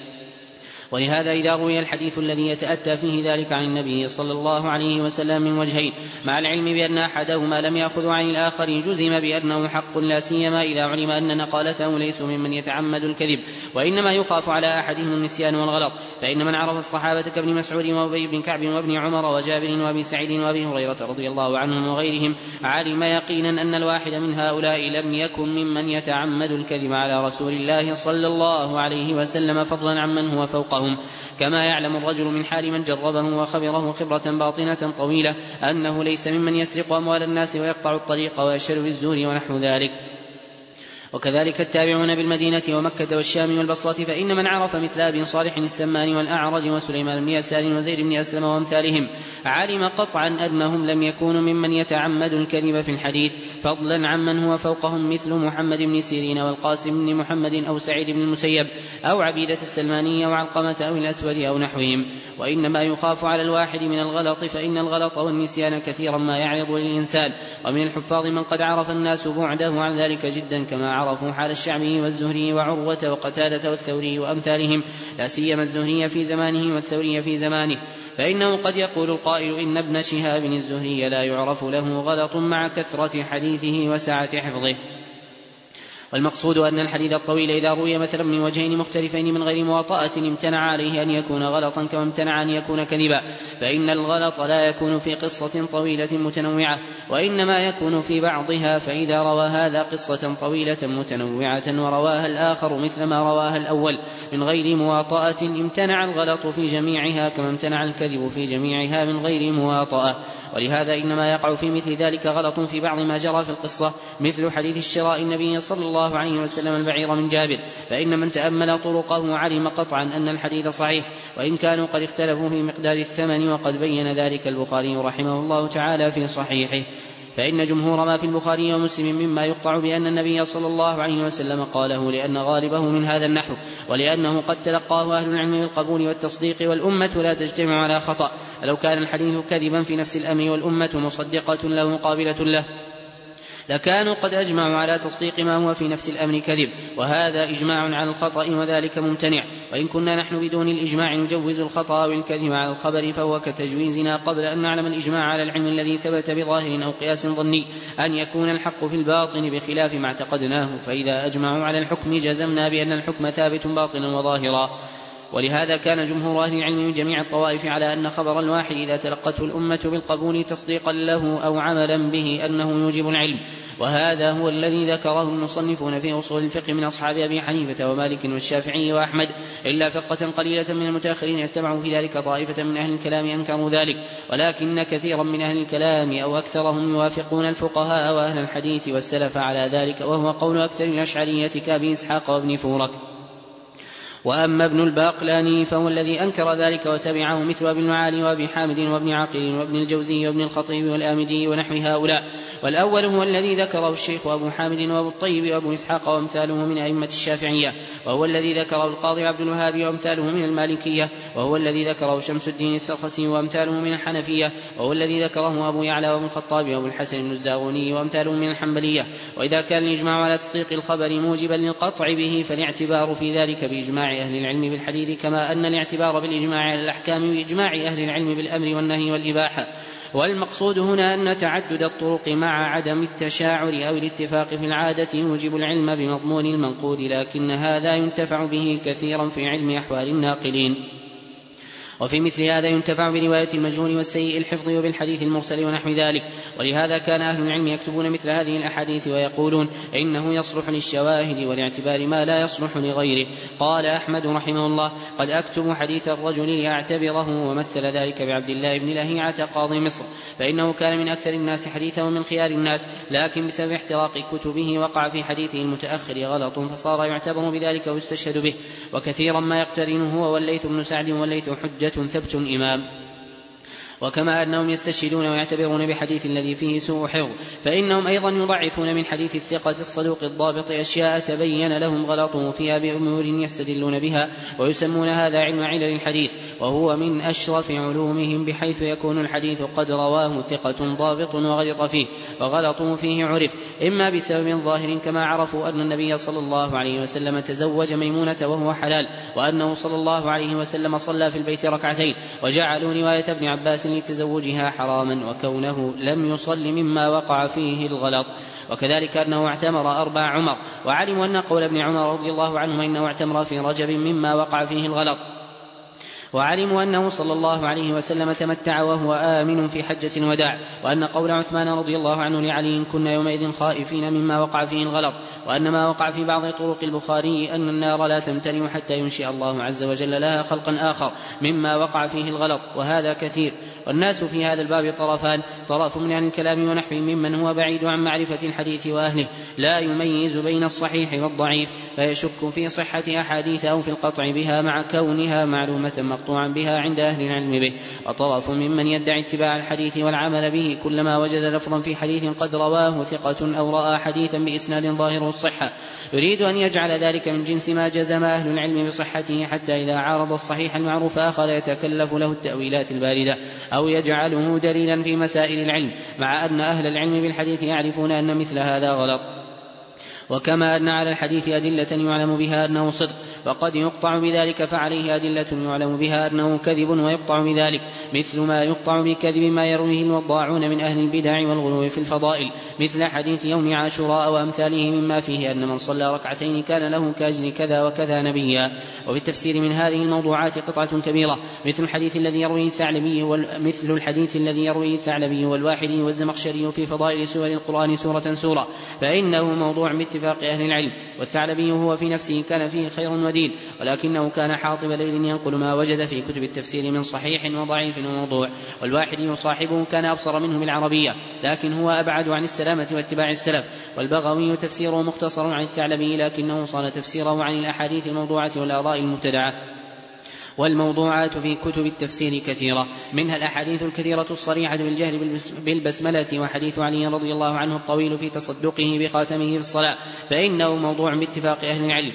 ومثل ما روي في قوله تعالى ولكل قوم هاد أنه علي. وقوله وتعيها أذن واعية أذنك يا علي بعد أن بين المصنف رحمه الله جريان الاختلاف في التفسير بين السلف.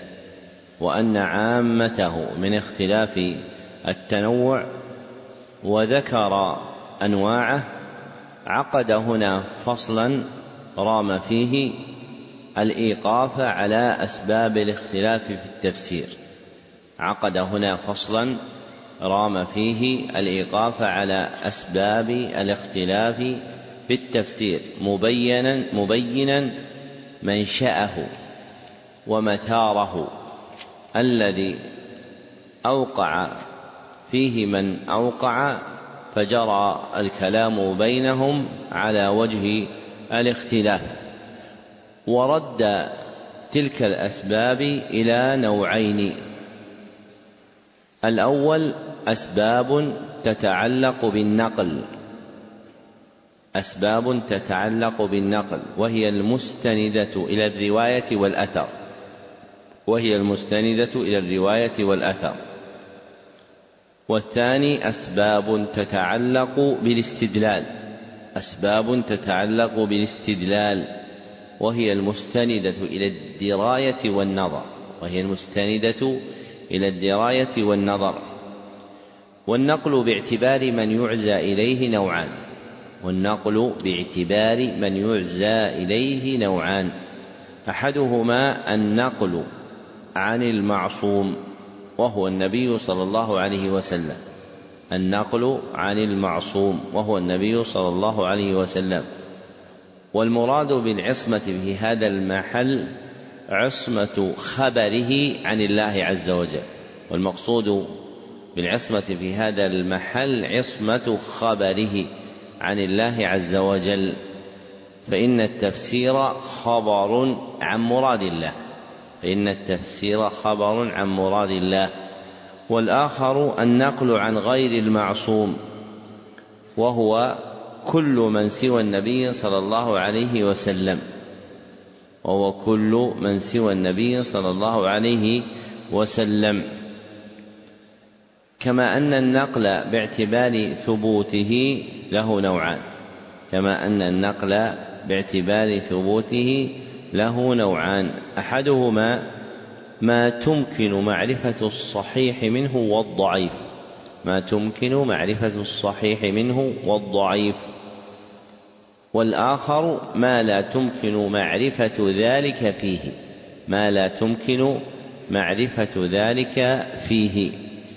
وهذا القسم الثاني عامته لا فائدة منه. وهذا القسم الثاني عامته لا فائدة منه. وهو من فضول الكلام. وأكثر ما فيه مأخوذ عن أهل الكتاب.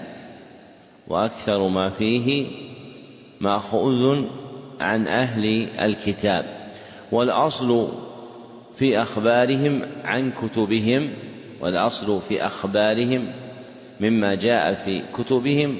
قوله صلى الله عليه وسلم لا تصدقوا أهل الكتاب ولا تكذبوهم.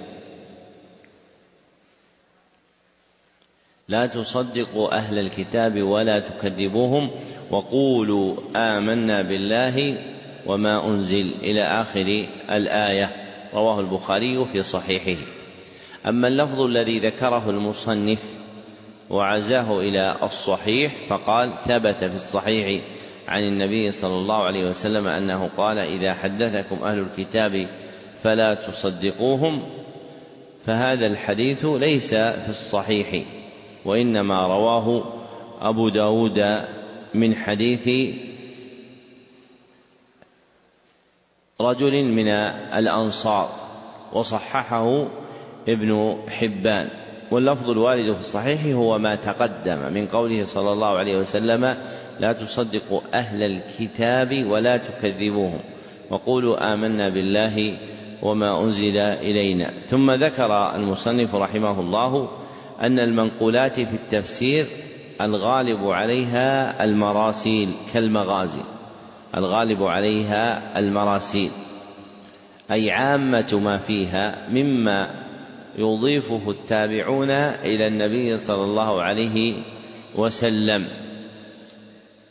والمراسيل بكثرتها في التفسير تشارك باب المغازي فإن عامته أيضا من المراسيل. ومنشأ وقوع الأمر كذلك أنهما من النقل العام الذي لا يفتقر إلى خبر خاص. أنهما من النقل العام الذي لا يفتقر إلى خبر خاص فيكون من الأمر المنقول الشائع بين الناس.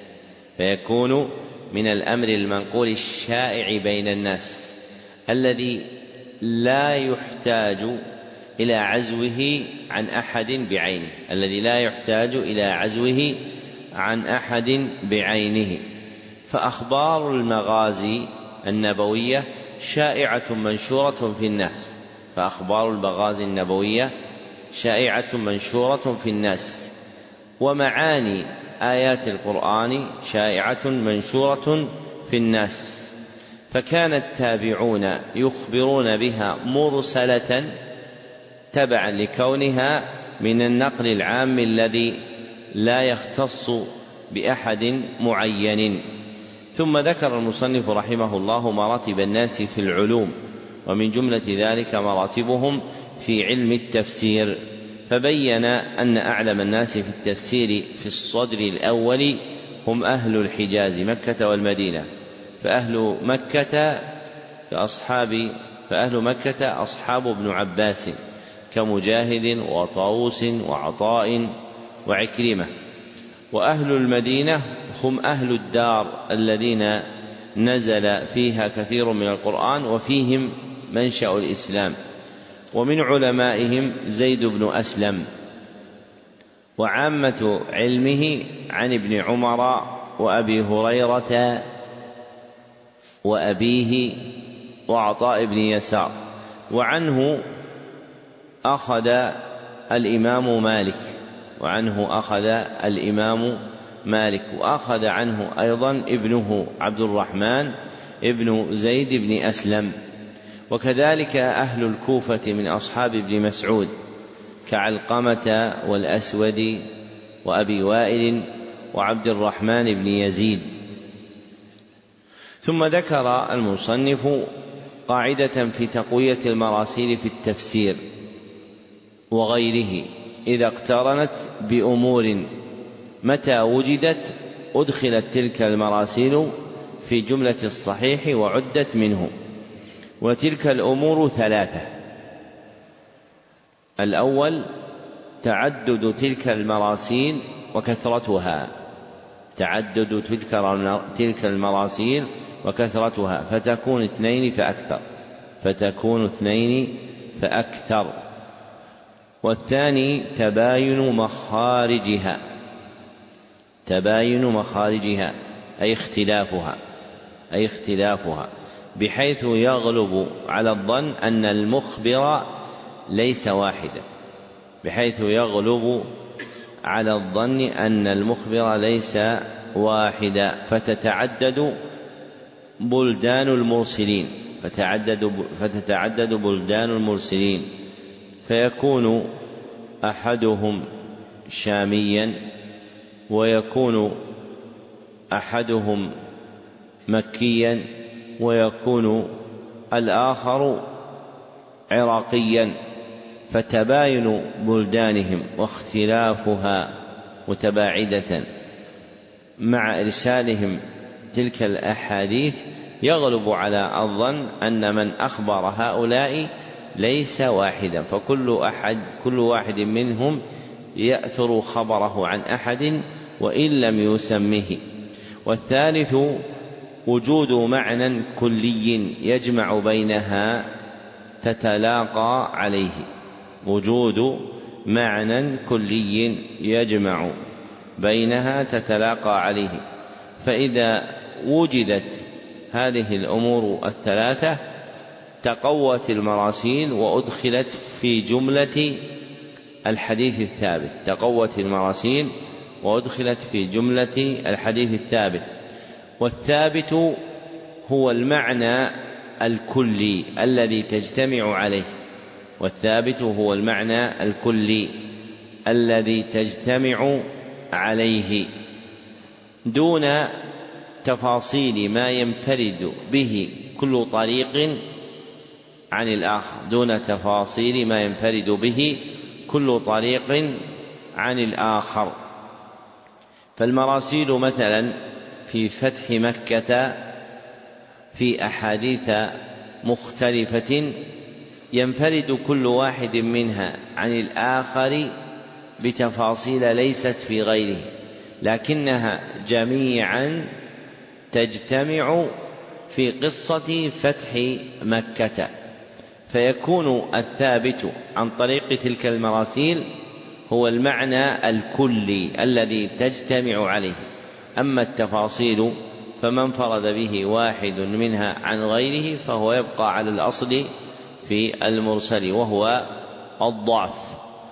وهذا الأصل كما قال المصنف ينبغي أن يعرف فإنه أصل نافع في الجزم بكثير من المنقولات في التفسير والحديث والمغازي وهو جادة من طرائق أهل العلم فيما أثبتوه من المنقولات في هذه الأبواب وغيرها. فلا يليق ترك جادتهم بالتشدد في تلك الأخبار. ومحاقتها إلى القواعد التي جعلها المحدثون لما ينقل عن النبي صلى الله عليه وسلم بطريق خاص. وتعدد الطرق مع تباين المخارج مما يقوى به الخبر. فإذا تعددت الطرق فصارت طريقين فأكثر. واختلفت بلدانها كان هذا أدعى إلى قوة الخبر المخبر به. ولا سيما إذا غلب أن المخبرين لا يتعمدون الكذب وإنما يخشى عليهم الخطأ والنسيان. وجمهور ما في البخاري ومسلم كما ذكر المصنف مما يقطع أن النبي صلى الله عليه وسلم قاله لأن غالبه على هذا النحو فأخبر به رواة لا يتعمدون الكذب وإنما قد يقع منهم الخطأ والنسيان وتلقاها أهل العلم بالقبول والتصديق والأمة لا تجتمع على خطأ. ثم قال المصنف ولهذا كان جمهور أهل العلم من جميع الطوائف على أن خبر الواحد أي الآحاد إذا تلقته الأمة بالقبول تصديقا له أو عملا به أنه يوجب العلم لأن من أهل العلم من المتكلمة من قال أنه يوجب علم إلى آخر الظن إلى آخر كلامه رحمه الله. فالصحيح أن خبر الآحاد إذا احتف به شيء من القرائن المؤكدة أفاد العلم. ومن جملة تلك القرائن أن تتلقاه الأمة بالقبول والتصديق أو بالعمل به كما قال المصنف.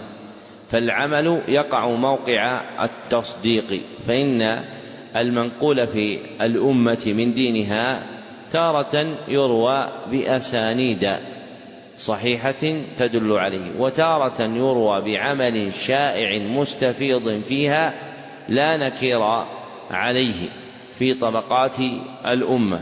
ثم صار في الناس من المتأخرين من ينكر أشياء في باب الخبر أو باب الطلب جرى عمل السلف على تلقيها بالقبول.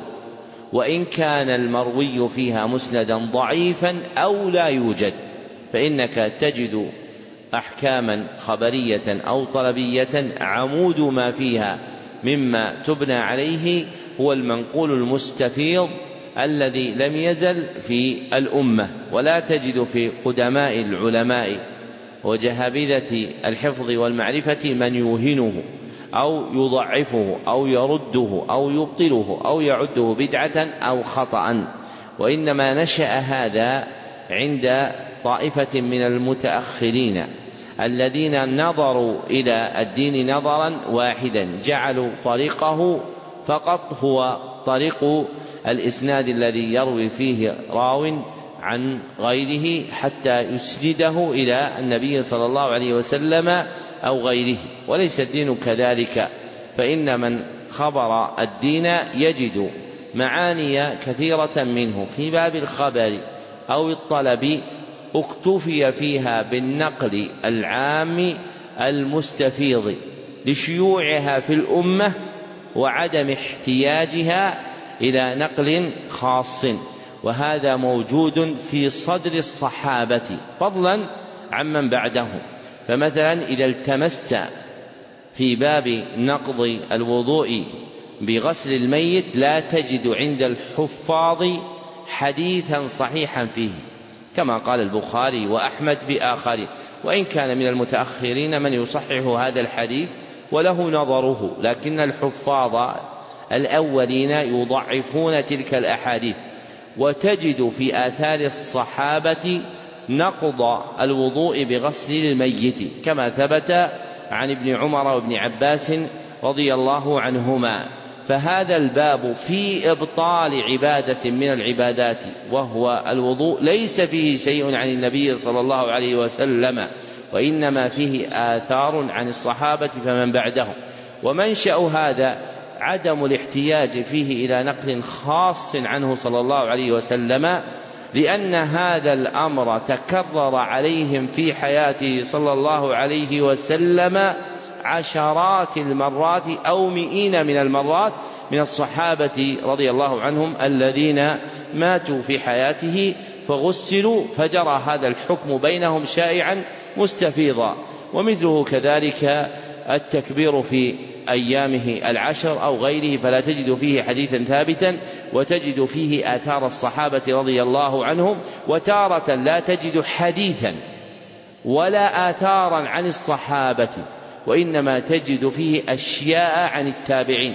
ثم تجد علماء أهل الحديث كالشافعي وأحمد وإسحاق يقولون بهذا ولا يقولون بغيره فلا يمكن أن يكون الدين في هذا شيئا يعرفه المتأخرون ولا يعرفه السلف الصالحون وأئمة الدين فمن وعى هذا وجعله أصلا ثم سبره في باب الخبر وهو الاعتقاد أو في باب الطلب وجد شيئا من هذا الضرب الذي ذكرنا. ثم ذكر المصنف رحمه الله تعالى أن تعدد الطرق مع عدم التشاعر والاتفاق في العادة يوجب العلم بمضمون المنقول أن تعدد الطرق مع عدم التشاعر أو الاتفاق في العادة يوجب العلم بمضمون المنقول. والمراد بقوله عدم التشاعر أي عدم شعور بعضهم ببعض. واطلاعه عليه عدم شعور بعضهم ببعض واطلاعهم عليه. ونبه المصنف إلى أنه في مثل هذا ينتفع برواية المجهول وسيء الحفظ وبالحديث المرسل لأن بعضها يقوي بعضا. وعلى هذا جرى عمل أهل الحديث فإنهم يستشهدون ويعتبرون بالحديث الذي فيه سوء حفظ ويقوون بعضه ببعض وكذلك هم يضعفون من حديث الثقة الصدوق ما تبين له لهم غلطه فإن الضعيف قد يثبت خبره بمتابعة غيره له. وكذلك الراوي الثقة أو الصدوق قد يضعف حديثه للاطلاع على خطئه بمخالفته لما رواه غيره من الثقات. ولهذا فإن أهل الحديث لا يضطرد قولهم بأن كل حديث رواه ثقة أو صدوق أنه حديث صحيح أو حسن بل يعتبرون حديثه بحديث غيره ويعارضون حديثه بحديث الثقات فربما ضعفوا حديثا رواه ثقة أو صدوق لأجل غلطه. وهذا هو الذي يسمونه عندهم بعلم العلل وهو أشرف علومهم.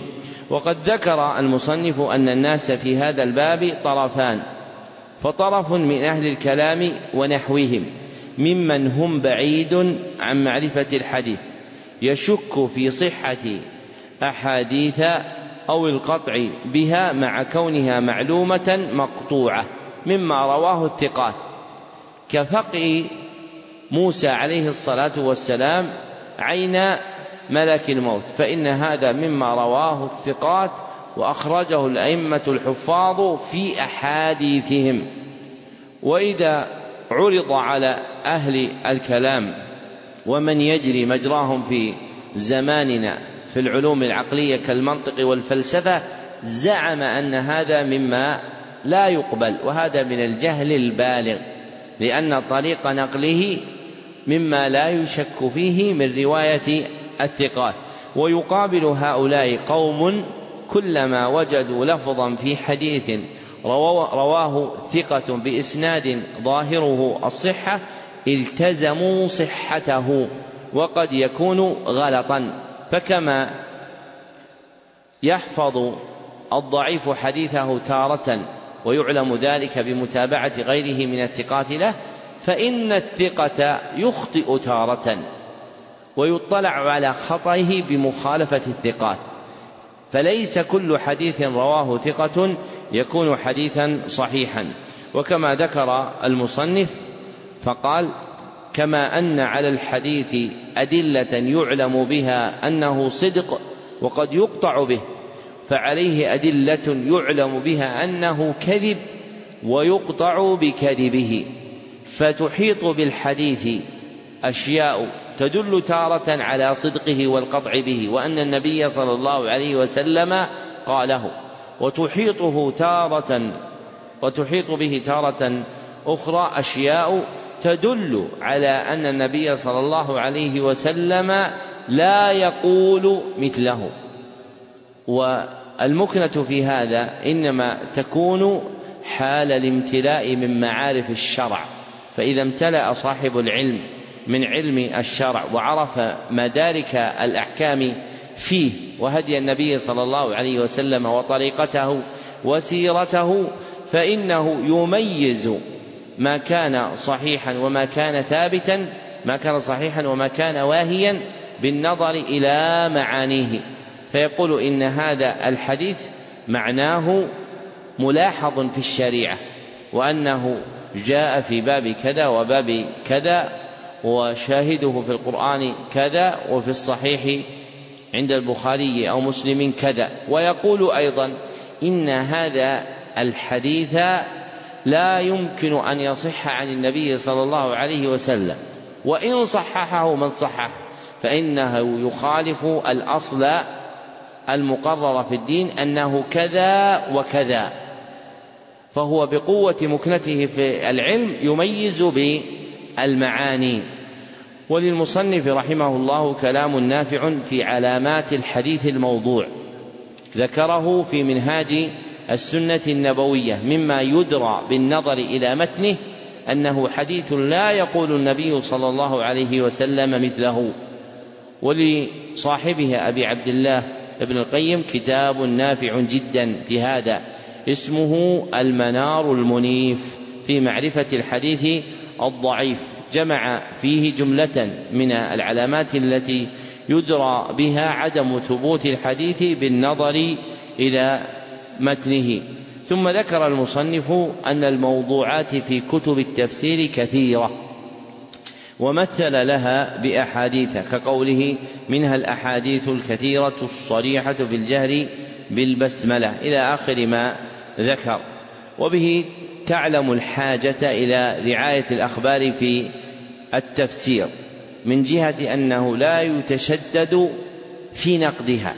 لكن يتفطن إلى ما دس فيها من الأحاديث الموضوعات والأخبار الإسرائيليات ويجري ملتمس العلم في هذا بما جرى عليه المصنفون الأوائل من أئمة الحديث في من صنف في التفسير كعبد بن حميد وابن المنذر وابن جرير وابن أبي حاتم في آخرين. فإن هؤلاء ينزهون غالبا كتبهم عن الأحاديث الموضوعة والأخبار الإسرائيلية ولا يوجد عندهم شيء إلا مما جرى به كلام السلف رحمهم الله. فإنهم يسندون غالبا ما يذكرونه في معاني الآية إما بحديث مرفوع وإما بأثر موقوف عن صحابي أو بشيء عن التابعين رحمهم الله تعالى. وكمال تصرفهم في العلم بهذا الذي ذكرناه هو الذي ينتفع به في التفسير. أما الذي يأتي إلى هذه الكتب ثم تجده تحت تفسير آية يضع ضربا على كل ما فيها وأنه ضعيف لا يصح فهو يشهد على هؤلاء بالجهل. فإن هؤلاء يعلمون من معرفة الحديث والرواة وعلله ما لا تعرف أنت ولا أضرابك ولا ملء الأرض مثلك. فاعلم أنهم تصرفوا جريا على أصل عام. فإنهم قد يخرجون ما ضعف لصحة معناه. فإن كثيرا من أخبار السلف تكون تارة موافقة للمنقول في السيرة أو في الأحكام عن النبي صلى الله عليه وسلم مما يرجع إلى هذه الآية. ويكون تارة أخرى مما يوافق اللغة. فحينئذ يكون المنقول فيه وإن ضعف إسناده فإن معناه صحيح. وإنما قل الاعتداد بكتب السلف في تفسير القرآن الكريم لما عظم في قلوب الناس التفاسير المتأخرة. فزهدوا في تفسير هؤلاء الأئمة ثم قبح زهدهم فيها تعديهم عليهم بانتقاصهم في صنعة الحديث حتى أن أحدهم ربما أخرج لك في تفسير سورة طويلة مما يثبت عنده من الآثار مجرد أثر أو أثرين أو عشرة وكأن هذا الإمام الحافظ الذي أورد عشرات الأحاديث والآثار لا يعي من الحديث ما يعيه هذا. فذلك الحافظ وإن قال بضعف ما ضعفته لكنه أخرجه بالنظر إلى معناه والمقصود في التفسير هو المعاني. نعم. أحسن الله إليكم. قال رحمه الله فصل في النوع الثاني الخلاف الواقع في التفسير من جهة الاستدلال وأما النوع الثاني المستندي الاختلاف وهو ما يعلم بالاستدلال لا بالنقل فهذا أكثر ما فيه الخطأ من جهتين حدثتا بعد تفسير الصحابة والتابعين وتابعيهم بإحسان. فإن التفاسير التي يذكر فيها كلام هؤلاء صرفا لا يكاد يوجد فيها شيء من هاتين الجهتين مثل تفسير عبد الرزاق ووكيع وعبد بن حميد وعبد الرحمن بن إبراهيم دحيم ومثل تفسير الإمام أحمد وإسحاق بن راهويه وبقي بن مخلد وأبي بكر بن المنذر وسفيان بن عيينة وسنيد وابن جرير وابن أبي حاتم وأبي سعيد الأشج وأبي عبد الله بن ماجه وابن مردويه. إحداهما قوم إحداهما قوم اعتقدوا معاني ثم أرادوا حمل ألفاظ القرآن عليها والثانية قوم فسروا القرآن بمجرد ما يسوغ أن يريده بكلامه من كان من الناطقين بلغة العرب من غير نظر إلى المتكلم بالقرآن والمنزل عليه والمخاطب به. فالأولون راعوا المعنى الذي رأوه من غير نظر إلى ما تستحقه ألفاظ القرآن من الدلالة والبيان. والآخرون راعوا مجرد اللفظ وما يجوز عندهم أن يريد به العربي من غير نظر إلى ما يصلح للمتكلم به وسياق الكلام. ثم هؤلاء كثيرا ما يغلطون في احتمال اللفظ لذلك المعنى في اللغة كما يغلط في ذلك الذين قبلهم. كما أن الأولين كثيرا ما يغلطون في صحة المعنى على الذي فسروا به القرآن كما يغلط في ذلك الآخرون وإن كان نظر الأولين إلى المعنى أسبق ونظر الآخرين إلى اللفظ أسبق والأولون صنفان. تارة يسلبون لفظ القرآن ما دل عليه وأريد به وتارة يحملونه على ما لم يدل عليه ولم يرد به. وفي كلا الأمرين قد يكون ما, قد ما قصدوا نفيه أو إثباته من المعنى باطلا. فيكون خطأهم في الدليل والمدلول وقد يكون حقا فيكون خطأهم في الدليل لا في المدلول. وهذا كما أنه وقع في تفسير القرآن فإنه وقع أيضا في تفسير الحديث. فالذين أخطأوا في الدليل والمدلول مثل طوائف من أهل البدع اعتقدوا مذهبا يخالف الحق الذي عليه الأمة الوسط الذين لا يجتمعون على ضلالة كسلف الأمة وأئمتها وعمدوا إلى القرآن فتأولوه على آرائهم تارة يستدلون بآيات على مذهبهم ولا دلالة فيها وتارة يتأولون ما يخالف مذهبهم بما يحرفون به الكلمة عن مواضعه. ومن هؤلاء فرق الخوارج والروافض والجهمية والمعتزلة والقدرية والمرجئة وغيرهم. وهذا كالمعتزلة مثلا فإنهم من أعظم الناس كلاما وجدالا وقد صنفوا تفاسير على أصول مذهب مثل تفسير عبد الرحمن بن كيسان الأصم شيخ إبراهيم بن إسماعيل بن علية الذي كان يناظر الشافعي. ومثل كتاب أبي علي الجبائي والتفسير الكبير للقاضي عبد الجبار بن أحمد الهمداني والجامع لعلم القرآن لعلي بن عيسى الرماني والكشاف لأبي القاسم الزمخشري. فهؤلاء وأمثالهم اعتقدوا مذاهب المعتزلة؟ وأصول المعتزلة خمسة يسمونها هم التوحيد والعدل والمنزلة بين المنزلتين وإنفاذ الوعيد والأمر بالمعروف والنهي عن المنكر وتوحيدهم هو توحيد الجهمية الذي مضمونه نفي الصفات وغير ذلك. قالوا إن الله لا يرى وإن القرآن مخلوق وإنه تعالى ليس فوق العالم وإنه لا يقوم به علم ولا قدرة ولا حياة ولا سمع ولا بصر ولا كلام ولا مشيئة ولا صفة من الصفات. وأما عدلهم فمن مضمونه أن الله عز وجل لم يشأ جميع الكائنات ولا خلقها كلها ولا هو قادر عليها كلها بل عندهم أفعال العباد لم يخلقها الله عز وجل لا خيرها ولا شرها ولم يرد إلا ما أمر به شرعا وما سوى ذلك فإنه يكون بغير مشيئته. وقد وافقهم على ذلك متأخر الشيعة كالمفيد وأبي جعفر الطوسي وأمثالهما.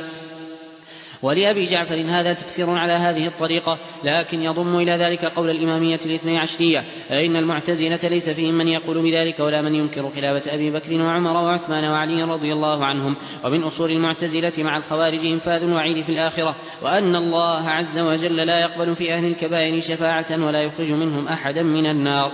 ولا ريب أنه قد رد عليهم طوائف من المرجئة والكرامية والكلابية وأتباعهم فأحسنوا تارة وأساءوا أخرى حتى صاروا في طرفي نقيض كما قد بسط في غير هذا الموضع.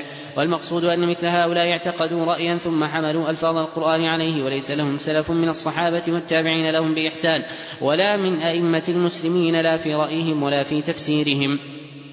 وما من تفسير من تفاسيرهم الباطلة إلا وبطلانه يظهر من وجوه كثيرة وذلك من جهتين. تارة من العلم بفساد أقوالهم وتارة من العلم بفساد ما فسروا به القرآن إما دليلا على قولهم أو جوابا على المعارض لهم.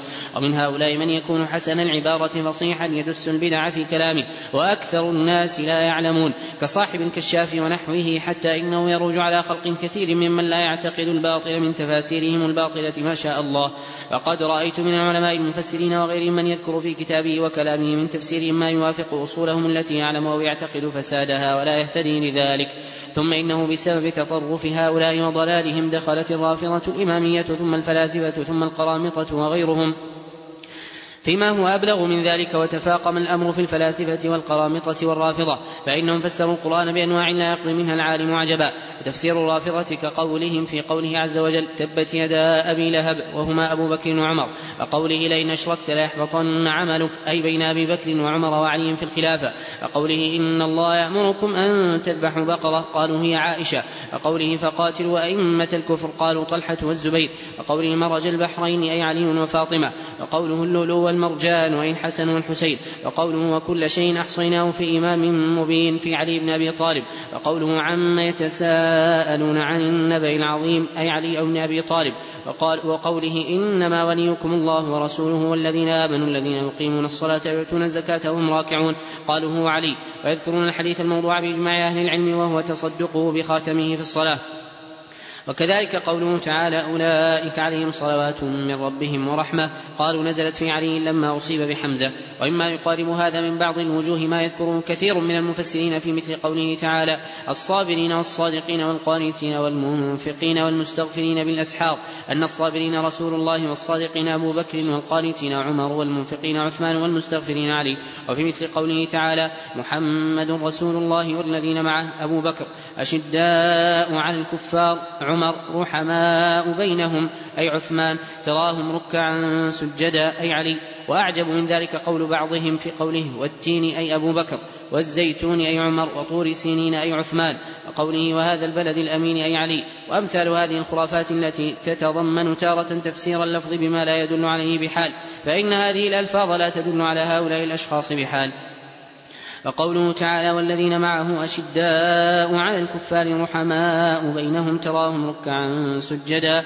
كل ذلك نعت للذين معه. وهي التي يسميها النحاة خبرا بعد خبر والمقصود هنا أنها كلها صفات لموصوف واحد وهم الذين معه. ولا يجوز أن يكون كل منها مرادا به شخصا واحدا. وتتضمن تارة جعل اللفظ المطلق العام منحصرا في شخص واحد كقولهم إن قوله تعالى إنما وليكم الله ورسوله والذين آمنوا أريد بها علي وحده. وقول بعضهم إن قوله والذي جاء بالصدق وصدق به أريد بها أبو بكر وحده وقوله تعالى لا يستوي منكم من أنفق من قبل الفتح وقاتل أريد بها أبو بكر وحده ونحو ذلك. وتفسير ابن وتفسير ابن عطية وأمثاله أتباع السنة والجماعة وأسلم من البدعة من تفسير الزمخشري. ولو ذكر كلام السلف الموجود في التفاسير المأثورة عنهم على وجهه لكان أحسن وأجمل. فإنه كثيرا ما ينقل من تفسير محمد بن جرير الطبري وهو من أجل التفاسير المأثورة وأعظمها قدرا. ثم إنه يدع ما نقله ابن جرير عن السلف لا يحكيه بحال. ويذكر ما يزعم أنه قول المحققين وإنما يعني بهم طائفة من أهل الكلام الذين قرروا أصولهم بطرق من جنس ما قررت به المعتزلة أصولهم. وإن كانوا أقرب إلى السنة من المعتزلة لكن ينبغي أن يعطى كل ذي حق حقه ويعرف أن هذا من جملة التفسير على المذهب فإن الصحابة والتابعين والأئمة إذا كان لهم في تفسير الآية قول وجاء قوم وفسروا الآية بقول آخر لأجل مذهب اعتقدوه وذلك المذهب ليس من مذاهب الصحابة والتابعين لهم بإحسان صاروا مشاركين المعتزلة وغيرهم من أهل البدع من مثل هذا. وفي الجملة من عدل عن مذاهب الصحابة والتابعين وتفسيرهم إلى ما يخالف ذلك. كان مخطئا في ذلك بل مبتدعا وإن كان مجتهدا مغفورا له خطأه فالمقصود بيان طرق العلم وأدلته وطرق الصواب. ونحن نعلم أن القرآن قرأه الصحابة والتابعون وتابعوهم وأنهم كانوا أعلم بتفسيره ومعانيه كما أنهم أعلم بالحق الذي بعث الله به رسوله صلى الله عليه وسلم. فمن خالف قولهم وفسر القرآن بخلاف تفسيرهم فقد أخطأ في الدليل والمدلول جميعا. ومعلوم أنه كل من خالف قولهم له شبهة يذكرها إما عقلية وإما سمعية كما هو مبسوط في موضعه.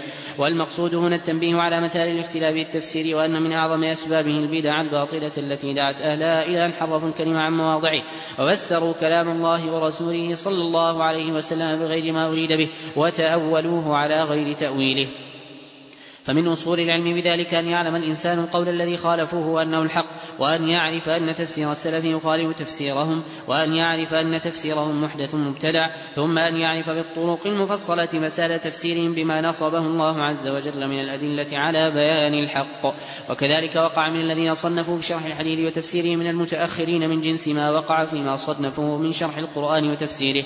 وأما الذين يخطئون في الدليل لا في المدلول فمثل كثير من الصوفية والوعاظ والفقهاء وغيرهم يفسرون القرآن بمعان صحيحة لكن القرآن لا يدل عليها مثل كثير ممن ذكره أبو عبد الرحمن السلمي في حقائق التفسير وإن كان فيما ذكروه ما هو معان باطلة فإن ذلك يدخل في القسم الأول وهو الخطأ في الدليل والمدلول جميعا حيث يكون المعنى الذي قصدوه فاسدا.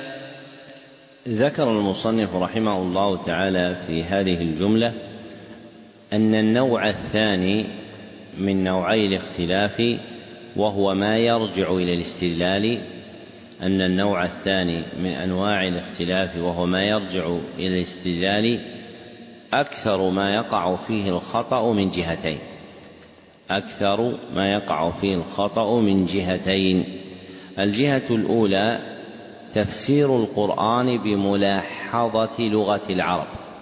تفسير القرآن بملاحظة لغة العرب. دون النظر إلى المتكلم بالقرآن والمنزل عليه والمخاطب به. دون النظر إلى المتكلم بالقرآن والمنزل عليه والمخاطب به. أي تفسير القرآن باللغة مع قطع الخطاب عن متعلقاته.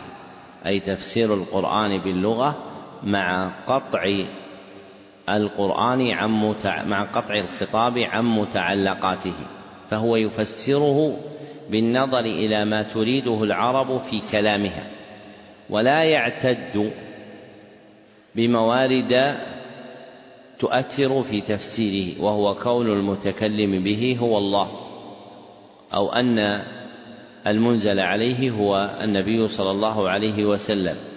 أو أن الذين خوطبوا به أصلا هم الذين نزل فيهم القرآن في زمن النبي صلى الله عليه وسلم وكانت لهم أحوال وأعمال تناسب ما أنزل على النبي صلى الله عليه وسلم من القرآن. وأهل هذه الجهة يقصرون النظر على البناء اللغوي. وأهل هذه الجهة يقصرون النظر على البناء اللغوي. فهمهم الألفاظ والمباني. فهمهم الألفاظ والمباني. والجهة الثانية تفسير القرآن بحمل ألفاظه على معان يعتقدها المفسر. تفسير القرآن بحمل ألفاظه على معان يعتقدها المفسر. وأهل هذه الجهة همهم الحقائق والمعاني. وأهل هذه الجهة همهم الحقائق والمعاني. وذكر المصنف رحمه الله أنهم صنفان. وذكر المصنف رحمه الله أنهم صنفان. الأول قوم يسلبون لفظ القرآن ما أريد به وما دل عليه. قوم يسلبون القرآن يسلبون لفظ القرآن ما أريد به ودل عليه. والثاني قوم يحملون لفظ القرآن على ما لم يرد به ولم يدل عليه. يحملون لفظ القرآن على ما لم يرد به ولم يدل عليه.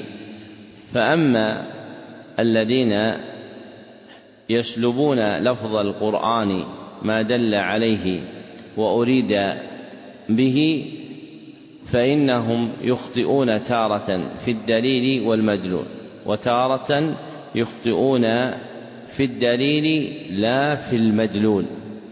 فأما الذين يخطئون في الدليل والمدلول فهم الذين أشار إليهم المصنف بقوله فالذين أخطأوا في الدليل والمدلول مثل طائفة من أهل البدع. اعتقدوا مذهبا يخالف الحق الذي عليه الأمة الوسط. فهؤلاء أخطأوا في المدلول أي في المعنى فجعلوا للآية معنى اعتقدوه هم وليس في الآية. ثم أخطأوا في الدليل أيضا بجعل هذه الآية دليلا على ما ادعوه من معنى. وأما من يقابلهم وهم الذين يخطئون في الدليل لا المدلول فذكرهم المصنف في آخر كلامه وذلك في قوله في آخر هذه الجملة قال وأما الذين يخطئون في الدليل لا المدلول فمثل كثير من الصوفية والوعاظ والفقهاء وغيرهم يفسرون القرآن بمعان صحيحة إلى آخر ما ذكر. فيكون المعاني التي يذكرها هؤلاء هي في نفسها صحيحة. لكن الآية لا تدل عليها. فيخطئون في الدليل أي في إنزال الآية على ذلك المعنى. ولا يخطئون في المدلول أي لا يكون المعنى الذي قالوه معنى باطلا بل هو معنى من المعاني الصحيحة. فهؤلاء وهؤلاء يرجع غلطهم في تفسير القرآن بحمل ألفاظه على معان يعتقدها المفسر. تكون تارة تلك المعاني صحيحة وتكون تارة أخرى تلك المعاني باطلة. وعامة ما يقع منه الفساد ها هنا أو عامة ما يعلم به طريق فساد هؤلاء فإنه يكون من جهتين. أولاهما العلم بفساد قولهم العلم بفساد قولهم فيكون أصل مقالتهم فاسدا فيكون أصل مقالتهم فاسدا كمقالات الخوارج والمعتزلة وأضرابهم. والثانية العلم بفساد ما فسروا به القرآن العلم بفساد ما فسروا به القرآن إما دليلا على قولهم أو جوابا على المعارض لهم إما دليلا على قولهم أو جوابا على المعارض لهم. فلا يكون أصل قولهم فاسدا. لكن المعنى الذي اعتقدوه في تفسير آية من الآي لا يكون صحيحا في تلك الآية نفسها. وهذا هو الفرق بين الجهتين. ففي الجهة الأولى يكون أصل المسألة فاسدا وأما في الجهة الثانية فيكون أصل المسألة صحيحا ووقع الغلط في حمل الآية على ذلك المعنى. ثم ذكر المصنف أن أهل الجهتين المتقدمتين يرجع غلطهم إلى أمرين أن أهل تلك الجهتين المتقدمتين يرجع غلطهم إلى أمرين أحدهما الغلط في صحة المعنى الذي فسروا به القرآن. الغلط في صحة المعنى الذي فسروا به القرآن وهو أكثر عند أهل الجهة الأولى من الجهة الثانية. وهو أكثر عند أهل الجهة الأولى من الجهة الثانية. والآخر الغلط في احتمال اللفظ لما ذكروه من معنى. الغلط في احتمال اللفظ لما ذكروه من معنى. وهو أكثر عند أهل الجهة الثانية من الجهة الأولى. وفي الجملة فإن الأمر كما ذكر المصنف أنه من عدل عن مذاهب الصحابة والتابعين في التفسير إلى ما يخالف ذلك كان مخطئا بل مبتدعا أي إذا عدل عن طرائقهم في تفسير القرآن الكريم فإنه يكون مخطئا بل مبتدعا لأن الأصل في علم التفسير هو النقل فإن القرآن كلام الله. وقد فسره النبي صلى الله عليه وسلم بكلامه وسيرته إما تفصيلا وإما إجمالا على ما تقدم بيانه. ثم قام أصحابه رضي الله عنهم مقامه وكانوا أعلم الناس به ففسروا القرآن. ثم أخذه عن هؤلاء التابعون رحمهم الله. فلا عدود عما جاء عن النبي صلى الله عليه وسلم والصحابة والتابعين من تفسير القرآن الكريم. ومن عدل عما جاءوا به فإنه يكون مخطئا وربما كان مبتدعا. إذا أخبر عن مراد الله عز وجل بما لم يخبر به النبي صلى الله عليه وسلم ولا أخبر به الصحابة ولا التابعون ولا يرجع إلى أصول الشرع وقواعده وهو من جملة ما يذم من التفسير بالرأي كما يذكره المصنف في كلام مستقبل. ثم ذكر المصنف في آخر هذا الفصل أن البلية التي وقعت في تفسير القرآن قد وقعت في الذين صنفوا في شرح الحديث. فإن المتكلمين في تفسير الحديث منهم من حمل ألفاظ الحديث النبوي على معان إما باطلة في نفسها وإما معان صحيحة لكن الحديث لا يدل عليها. فأخطأوا في تفسير الحديث كما أخطأوا في بيان معاني القرآن الكريم.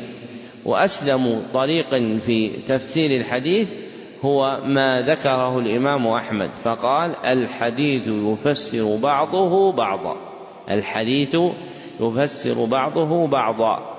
وهذه الجملة تشتمل على أصلين في تفسير الحديث. وهذه الجملة تشتمل على أصلين في تفسير الحديث. أحدهما تفسير الحديث الواحد برواياته المختلفة. تفسير الحديث الواحد برواياته المختلفة.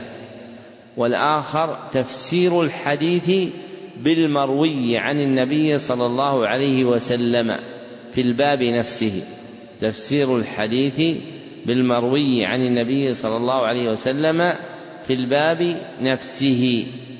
أو بما تعلق به في باب آخر أو بما تعلق به في باب آخر. نعم. أحسن الله إليكم. قال رحمه الله فصل في أحسن طرق التفسير فإن قال قائل فما أحسن طرق التفسير. فالجواب إن أصح الطرق في ذلك أن يفسر القرآن من القرآن فما أجمل في مكان فإنه قد فسر في موضع آخر وما اختصر في مكان فقد بسط في موضع آخر. فإن أعياك ذلك فعليك بالسنة فإنها شارحة للقرآن وموضحة له. بل قد قال الإمام أبو عبد الله محمد بن إدريس الشافعي كل ما حكم به رسول الله صلى الله عليه وسلم كل ما حكم به رسول الله صلى الله عليه وسلم فهو مما فهمه من القرآن. قال الله تعالى إنا أنزلنا إليك الكتاب بالحق لتحكم بين الناس بما أراك الله ولا تكن للخائنين خصيما وقال تعالى وأنزلنا إليك الذكر لتبين للناس ما نزل إليهم ولعلهم يتفكرون وقال تعالى وما أنزلنا عليك الكتاب إلا لتبين لهم الذي اختلفوا فيه وهدى ورحمة لقوم يؤمنون ولهذا قال رسول الله صلى الله عليه وسلم ألا إني أوتيت القرآن ومثله معه يعني السنة والسنة أيضا تنزل عليه بالوحي كما ينزل القرآن لا أنها تتلى كما يتلى وقد استدل الإمام الشافعي رحمه الله وغيره من الأئمة على ذلك بأدلة كثيرة ليس هذا موضع ذلك والغرض أنك تطلب تفسير القرآن منه فإن لم تجده فمن السنة كما قال رسول الله صلى الله عليه وسلم لمعاذ رضي الله عنه حين بعثه إلى اليمن بما تحكم قال بكتاب الله قال فإن لم تجد قال فبسنة رسول الله. قال في هذا الفصل قال والسنة أيضا تنزل عليه بالوحي كما ينزل القرآن لا أنها تتلى كما يتلى أي لا أنها تقرأ على الصفة التي يقرأ عليها القرآن مما هي خاصة به. مما هي خاصة به. وليس كل ما يقرأ به القرآن هو خاص به. مثل إيش؟ شيء يقرأ به القرآن ليس خاصا به. نعم. مثل إيش؟ في نفس القراءة ما نبي الصوات. أي أحسنت. مثل الإدغام والإظهار والإخفاء والقلب هذه لا تختص بالقرآن هذه لغة العرب. ولذلك كان القدماء يذكرونها في كتب اللغة ولم تفرد باسم علم التجويد إلا في أزمنة متأخرة. فالشيء الذي يختص بقراءة القرآن ولا يكون لغيره فهذا لا يقرأ به غيره وأما ما لا يختص به فهذا يقرأ به غيره. تجد بعض الإخوان مثلا صرنا إلى زمن يبكي فيه المرء على العلم. تجد بعض الإخوان يقول أن الآن الذي إذا انتهى المؤذن قال لا إله إلا الله الناس ماذا يقولون؟ الذين يرددون معه ماذا يقولون؟ يقولون لا إله إلا الله أو لا. طيب ليش يمدون؟ بعض الإخوان تجده يقول في فتوى له وهذا بدعة لأن المأمور به الترديد ولم يأتي عن النبي صلى الله عليه وسلم هنا أن الإنسان يقول بالمد لا إله إلا الله. وهذا غلط. فإن العرب في سنن كلامها مد للتعظيم وهذا منه. فإن العرب يعظمون الشيء في قلوبهم فيمدونه بأصواتهم. وهذا جاءت به قراءة القرآن في بعض الوجوه ممن لا يمد كابن كثير من طريق الطيبة فإنه يتوسط في المنفصل وفي مد التعظيم فيقرأ هذه الآيات التي فيها التهليل وغيره بالمد بناء على هذا الأصل عند العرب فهذا من أصل لغة العرب وكلامهم وطرائقهم فلا يقال في مثله بدعة ومثله الترتيل. فإن الترتيل هو إخراج الكلام بتؤدة وترسل. هذا معنى الترتيل في كلام العرب. فكل كلام يمدح بأن يرتل يعني يخرج على تؤدة وترسل. وليس الترتيل كما يفهمه بعض الإخوان هو تحسين الصوت. هذا تحسين الصوت لا تعلق له بالترتيل. وإنما الترتيل الذي أمرنا به أن نخرج القرآن على وجه التؤدة والترسل وهو وصف لكل كلام يراد نفعه. فللإنسان أن يأتي به على وجه يدرك الناس منه مراده إذا تكلم به. وإنما محل المنع هو ما كان مختصا بالقرآن الكريم في أدائه وتلاوته فهذا لا يؤتى به. مثل إيش؟ مثل أن يأتي المتكلم ويقول أعوذ بالله من الشيطان الرجيم. بسم الله الرحمن الرحيم. أيها الإخوة أنا أريد هذا ينهى عنه. لأن الاستعادة مخصوصة بأي كلام؟ في القرآن الكريم دون دون غيره. فهذا يمنع منه لاختصاص القرآن الكريم بالاستعادة بين يديه. نعم. والغرض الله إليكم. والغرض أنك. قال رحمه الله والغرض أنك تطلب تفسير القرآن منه فإن لم تجده فمن السنة كما قال رسول الله صلى الله عليه وسلم لمعاذ حين بعثه إلى اليمن بما تحكم؟ قال بكتاب الله. قال فإن لم تجد؟ قال فبسنة رسول الله. قال فإن لم تجد؟ قال أجتهد رأيي. قال فضرب رسول الله صلى الله عليه وسلم بصدره وقال الحمد لله الذي وفق رسول رسول الله لما يرضي رسول الله. وهذا الحديث في المسانيد والسنن بإسناد جيد. وحينئذ إذا لم تجد التفسير في القرآن ولا في السنة رجعت في ذلك إلى أقوال الصحابة فإنهم أدرى بذلك لما شاهدوا من القرائن والأحوال التي اختصوا بها ولما لهم من الفهم التام والعلم الصحيح والعمل الصالح لا سيما علماؤهم وكبراؤهم كالأئمة الأربعة الخلفاء الراشدين والأئمة المهديين مثل عبد الله بن مسعود.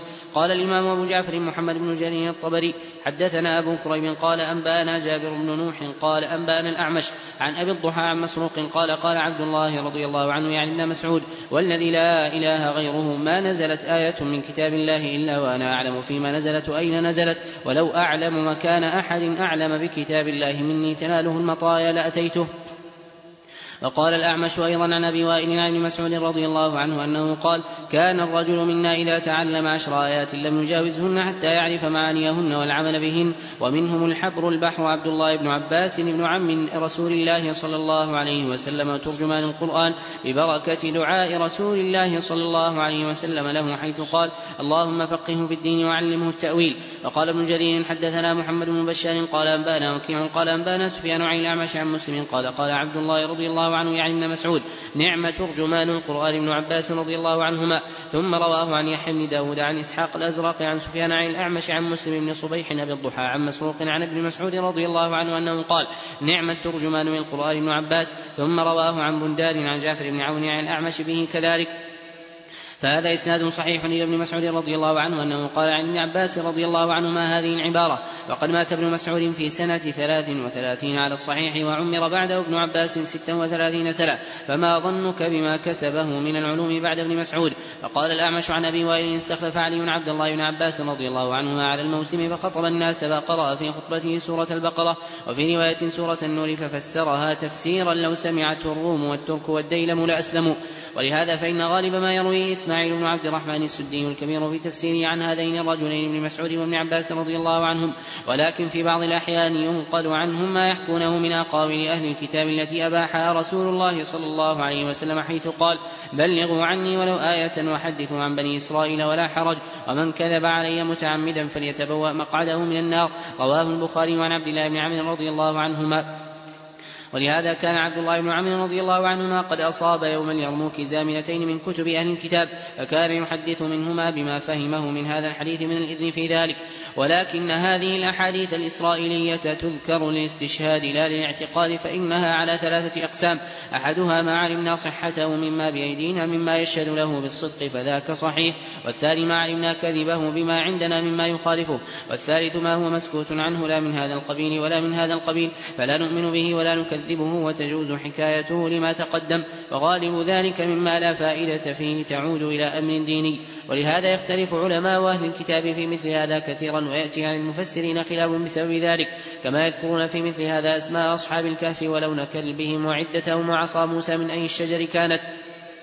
وأسماء الطيور التي أحيا الله تعالى لإبراهيم وتعيين البعض, وتعيين البعض الذي ضرب به المقتول من البقرة ونوع الشجرة التي كلم الله منها موسى إلى غير ذلك مما أبهمه الله تعالى في القرآن. مما لا فائدة بتعيينه تعود على المكلفين في دنياهم ولا في دينهم ولكن نقل الخلاف عنهم في ذلك جائز.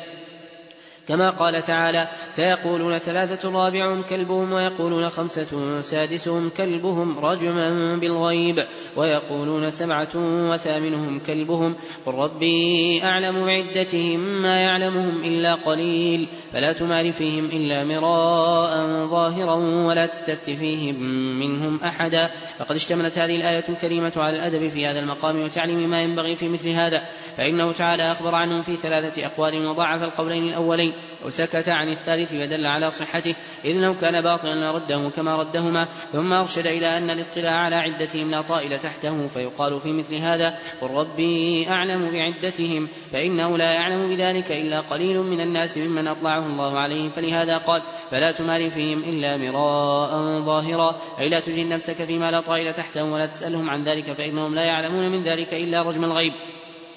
فهذا أحسن ما يكون في حكايات الخلاف أن تستوعب الأقوال في ذلك المقام وأن ينبه على الصحيح منها ويبطل الباطل وتذكر فائدة الخلاف وثمرته لئلا يطول النزاع والخلاف فيما لا فائدة تحته فيشتغل به عن الأهم.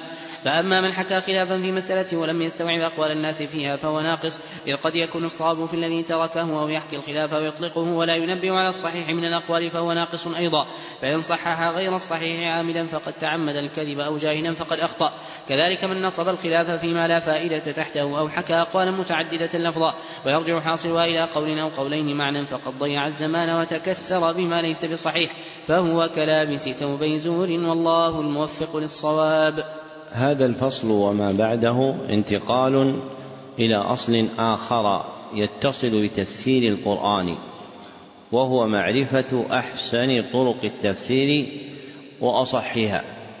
وقد ذكر المصنف أن أصح طرق تفسير القرآن أن يفسر القرآن بالقرآن وتفسير القرآن بالقرآن نوعان. أحدهما نص صريح نص صريح. ومنه قوله تعالى والسماء والطارق وما أدراك ما الطارق؟ النجم الثاقب. فإن تفسير الطارق المذكور في الآية الأولى بما جاء في الآية الثالثة نص صريح. والثاني ظاهر مستنبط.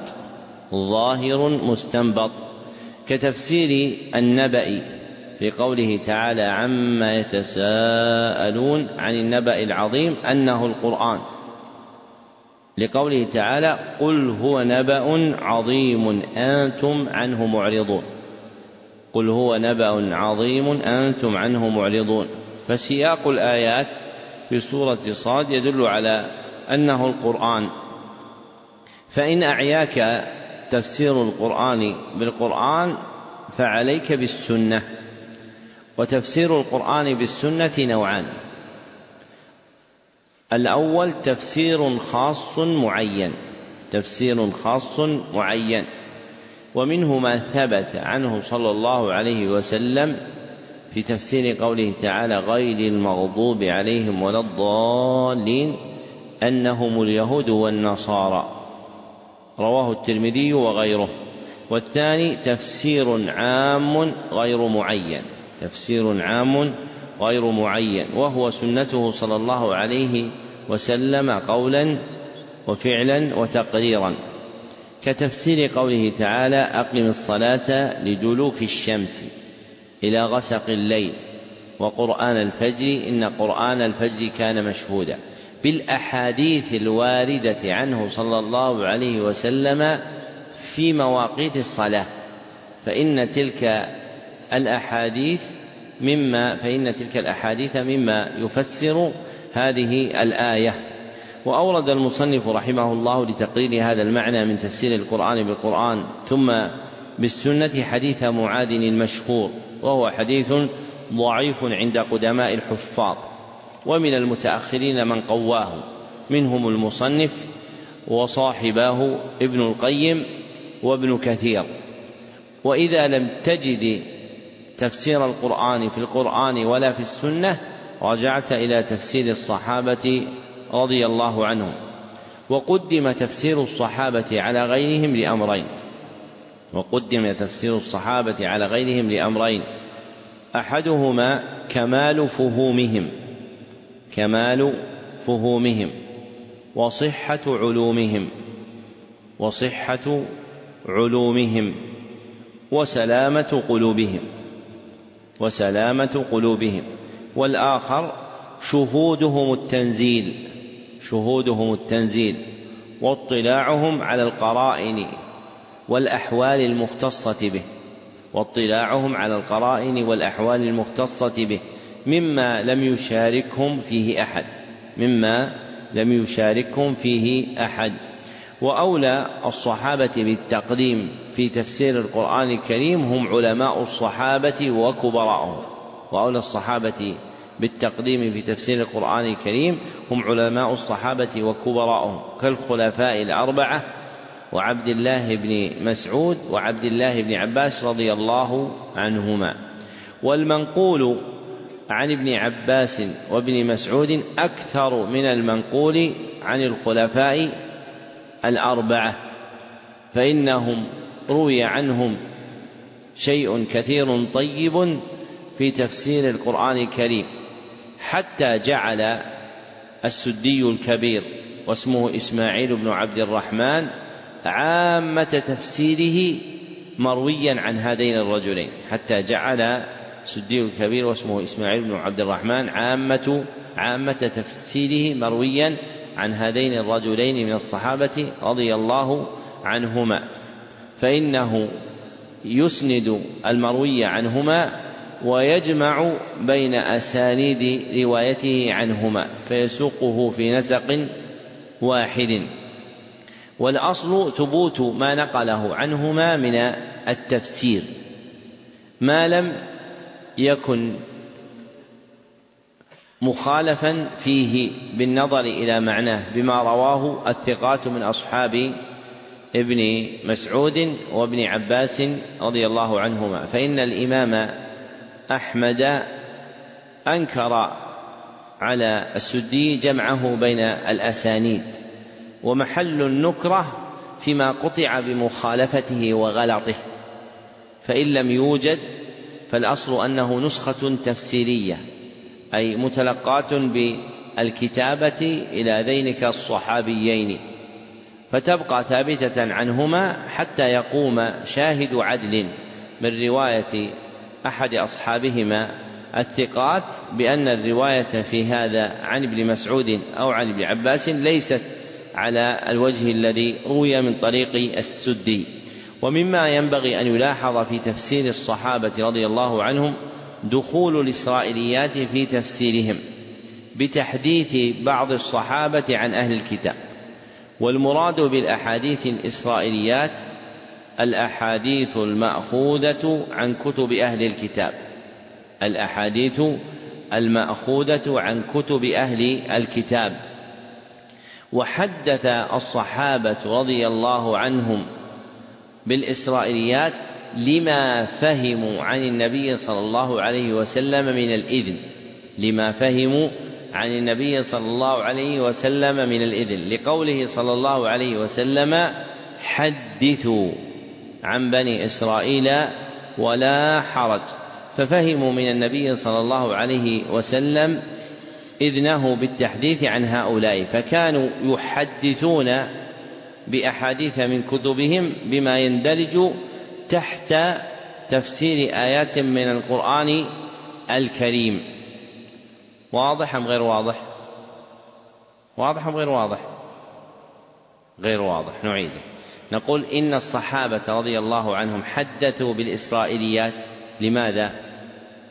لأنهم فهموا من النبي صلى الله عليه وسلم الإذن بذلك في قوله حدثوا عن بني إسرائيل ولا حرج فكانوا يحدثون عنهم بأحاديث مما روي في كتبهم مما يتعلق بتفسير آيات من القرآن الكريم كأن يعمد صحابي إلى ذكر شيء من الإسرائيليات مما يتعلق بقصة موسى عليه الصلاة والسلام أو غيره من الأنبياء واضح؟ طيب أيهم أعلم الصحابة أم نحن؟ الصحابة. ثم نجد في المتأخرين من يقول وقد نقيت تفسيري من الإسرائيليات. وكأن الصحابة رضي الله عنهم لا يفهمون ما فهم هو في معرفة الدين. والصحابة رضي الله عنهم فهموا من النبي صلى الله عليه وسلم إذنه في التحديث عن بني إسرائيل. ثم إن الصحابة رضي الله عنهم وعلماء السلف من الحفاظ علموا أن الأحاديث الإسرائيلية ثلاثة أقسام. أن الأحاديث الإسرائيلية ثلاثة أقسام. أحدها ما علمنا صحته بشاهد الصدق عندنا. ما علمنا صحته بشاهد الصدق عندنا. فهذا صحيح. والثاني ما علمنا كذبه بشاهد الكذب عندنا. ما علمنا كذبه بشاهد الكذب عندنا. والثالث ما هو مسكوت عنه. لا هو من هذا القبيل ولا من ذاك فلا نؤمن به ولا نكذبه. فلا نؤمن به ولا نكذبه. وتجوز حكايته للإذن به من النبي صلى الله عليه وسلم. وتجوز حكايته حكايته للإذن به من النبي صلى الله عليه وسلم وهو الذي جرى عليه الصحابة وعلماء السلف رحمهم الله تعالى. ولن يكون في علومنا شيء أصح من علوم السلف. أبدا فالذي يتيه بنفسه ويقول قد أخرجت من تفسير الإسرائيليات ويترك أشياء حكاها الصحابة بأسانيد صحيحة عنهم فهذا قد غلط على الصحابة وغلط على العلم. ولأجل هذا ينبغي أن يحرص طالب العلم إلى فهم موارده مما كان عليه السلف من الصحابة والتابعين وأتباع التابعين وما جرى عليه الأئمة. ولا يغتر بما يتتايع عليه الناس من ظاهرة من الظواهر التي تكون في العلم. يظنون بها أنهم يحكمونه وهم في الحقيقة يهدمونه لأن طريق السلف ومنهجهم في العلم والعمل والدعوة والإرشاد والإصلاح لا نظير له أبدا فهم الذين شهد لهم القرآن والسنة بالزكاة والطهارة والتقدم. فمن سار بسيرهم في العلم والعمل والدعوة والإصلاح والإرشاد هدى واهتدى ومن ظن أنه يكون على طريقة هو هي أهدى من طريقتهم فقد ضل ضلالا بعيدا. ولذلك ينبغي أن يحرص المرء على تلمس هذا في شؤونه كلها وأن يكثر من دعاء الله سبحانه وتعالى أن يرزقه السير على الهدي الأول مما كان عليه الصحابة والتابعون وأتباع التابعين رحمهم الله. ثم ختم المصنف رحمه الله هذا الفصل بذكر أحسن ما يكون من الطرائق في حكايات الاختلاف. ثم ختم المصنف رحمه الله هذا الفصل بأحسن ما يكون من الطرائق في حكايات الاختلاف وأن ذلك يكون باجتماع ثلاثة أمور وأن ذلك يكون باجتماع ثلاثة أمور. أولها استيعاب الأقوال المنقولة استيعاب الأقوال المنقولة. وثانيها تصحيح الحق وتزييف الباطل. وثانيها تصحيح الحق وتزييف الباطل. وثالثها ذكر فائدة الخلاف وثمرته المترتبة عليه. وثالثها ذكر فائدة الخلاف وثمرته المترتبة عليه. فيستوعب المفسر أولا ما نقل في تفسير تلك الآية من الأقوال ثم يحاكمها بالتصحيح والتزييف وفق معايير أهل العلم العارفين بصنعة التفسير. ثم يعتني بذكر فائدة الخلاف والثمرة المترتبة عليه فيما كان صحيحا من تلك الأقوال. والنقص الواقع في حكايات الاختلاف يرجع إلى واحد من هذه فإما أن يقتصر تارة على قول ولا يستوعب بقية الأقوال وإما أن يحكي الأقوال كلها ولا يفرق بين حقها وباطلها وإما أن يذهل عن ذكر فائدة ما وقع من الخلاف وما يترتب على كل قول من ثمرة. ومن حكى خلافا وأطلق فلم ينبه على الصحيح فنقصه يرجع إلى المعنى الثاني. فإن صحح غير الصحيح عامدا كما قال المصنف فقد تعمد الكذب. وإن صححه جاهلا فقد أخطأ. ومن حكى خلافا لا فائدة تحته أو عدد أقوالا مردها إلى قول أو قولين فيرجع نقصه إلى المعنى الثالث. إذ يذكر أقوالا ولا يبين ما بينها. من خلاف ينشأ عنه اختلاف فائدتها والثمرة المترتبة منها. نعم. أحسن الله إليكم. قال رحمه الله فصل في تفسير القرآن بأقوال التابعين إذا لم تجد التفسير في القرآن ولا في السنة ولا وجدته عن الصحابة وقد رجع كثير من الأئمة في ذلك إلى أقوال التابعين. كمجاهد بن جبر فإنه آية بالتفسير كما قال محمد بن إسحاق حدثنا أبان بن صالح عن مجاهد أنه قال عرضت المصحف على ابن عباس ثلاث عرضات من فاتحته إلى خاتمته. أوقفه عند كل آية منه وأسأله عنها. وبه إلى الترمذي أنه قال حدثنا الحسين بن مهدي البصري قال حدثنا عبد الرزاق عن معمر عن قتادة قال قال مجاهد ما في القرآن آية إلا وقد سمعت فيها شيئا وبه إليه قال حدثنا ابن أبي عمر قال حدثنا سفيان بن عيينة عن الأعمش أنه قال قال مجاهد لو كنت قرأت قراءة ابن مسعود لم أحتج أن أسأل ابن عباس رضي الله عنهما عن كثير من القرآن مما سألت. وقال ابن جرير حدثنا أبو كريم قال حدثنا طلق بن غنام عن عثمان المكي عن ابن أبي مليكة أنه قال رأيت مجاهدا سأل ابن عباس رضي الله عنهما عن تفسير القرآن ومعه ألواحه فيقول له ابن عباس اكتب حتى سأله عن التفسير كله. ولهذا كان سفيان الثوري يقول إذا جاءك التفسير عن مجاهد فحسبك به. وكسعيد بن جبير وعكرمة مولى ابن عباس وعطاء بن أبي رباح والحسن البصري ومسروق بن الأجدع وسعيد بن المسيب وابن عالية والربيع بن أنس وقتادة والضحاك بن مزاحم وغيرهم من التابعين وتابعيهم ومن بعدهم فتذكر أقوالهم في الآية فيقع في عباراتهم تباين في الألفاظ يحسبها من لا علم عنده اختلافا فيحكيها أقوالا. وليس كذلك. فإن منهم من يعبر عن الشيء بلازمه أو نظيره ومنهم من ينص على الشيء بعينه والكل بمعنى واحد في كثير من الأماكن فليتفطن اللبيب لذلك والله الهادي.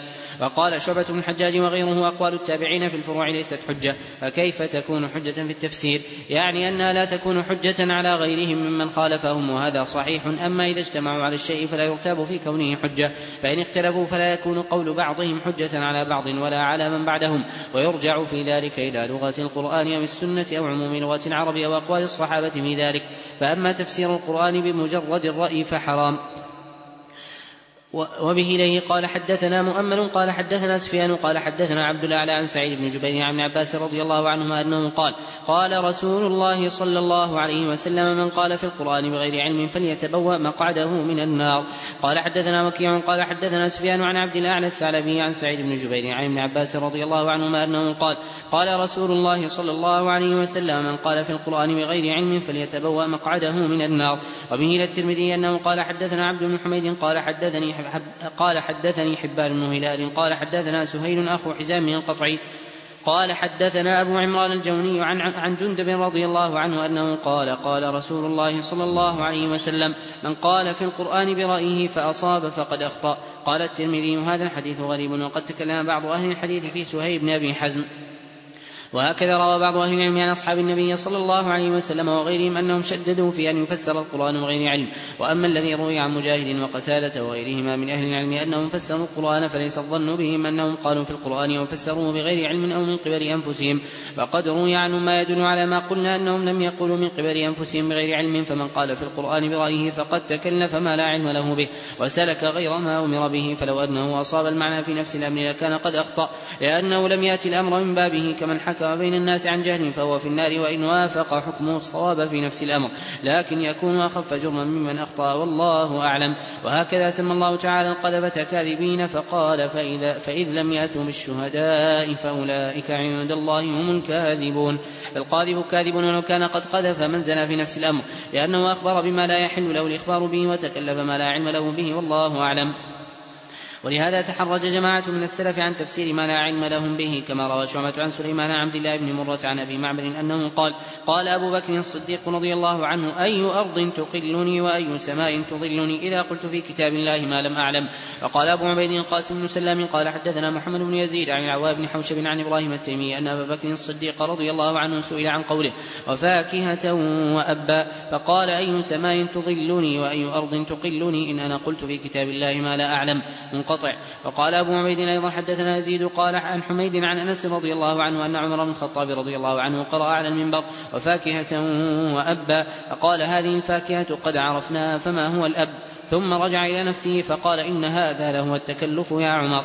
وقال عبد بن حميد حدثنا سليمان بن حرب قال حدثنا حماد بن زيد عن ثابت عن أنس رضي الله عنه أنه قال كنا عند عمر بن الخطاب رضي الله عنه في ظهر قميصه أربع رقاع فقرأ قوله تعالى وفاكهة وأبا فقال وما الأب فقال إن هذا له التكلف فما عليك ألا تدريه. وهذا كله محمول على أنهما رضي الله عنهما إنما أراد استكشاف ماهية الأب. وإلا فكونه نبتا من الأرض ظاهر لا يجهل. لقوله تعالى فأنبتنا فيها حبا وعنبا وقضبا وزيتونا ونخلا وحدائق غلبا. وقال ابن جرير حدثنا يعقوب بن إبراهيم قال حدثنا ابن علية عن أيوب عن أبي مليكة عن عباس رضي الله عنهما سئل عن آية لو سئل عنها بعضكم لقال فيها فأبى أن يقول فيها. إسناده صحيح. وقال أبو عبيد حدثنا إسماعيل بن إبراهيم قال عن أيوب عن ابن أبي مليكة قال سأل رجل من عباس رضي الله عنهما عن قوله عن يوم كان مقداره ألف سنة؟ فقال ابن عباس رضي الله عنهما فما يوم كان مقداره خمسين ألف سنة؟ فقال الرجل إنما سألتك لتحدثني. فقال ابن عباس رضي الله عنهما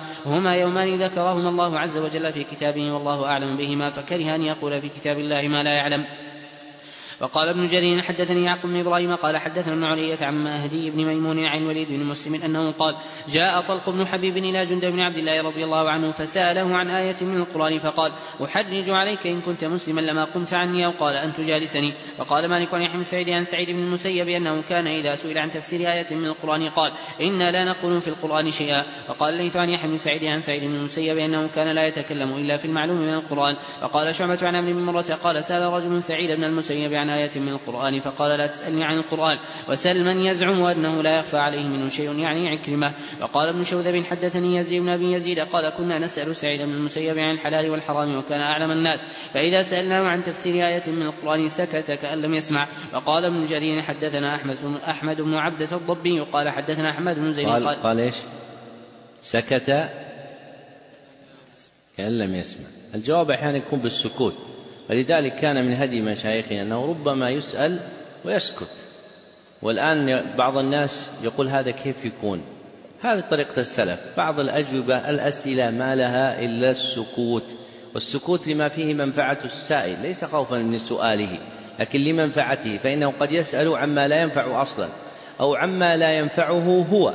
لذلك قال ابن مسعود من أفتى الناس في كل ما يسألونه فهو مجنون. رواه الدارم بإسناد صحيح. وما أكثر مجانين هذا الزمان نسأل الله أن يعافينا وإياكم. أحسن الله إليكم. قال رحمه الله وقال ابن جرير حدثنا أحمد أحمد بن عبد الضبي قال حدثنا أحمد بن زيد قال حدثنا عبيد الله بن عمر قال لقد أدركت فقهاء المدينة وإنهم ليعظمون القول في التفسير منهم سالم بن عبد الله والقاسم بن محمد وسعيد بن المسيب ونافع. وقال أبو عبيد حدثنا عبد الله بن صالح عن الليث عن هشام بن عروة أنه قال ما سمعت أبي تأول آية من كتاب الله قط.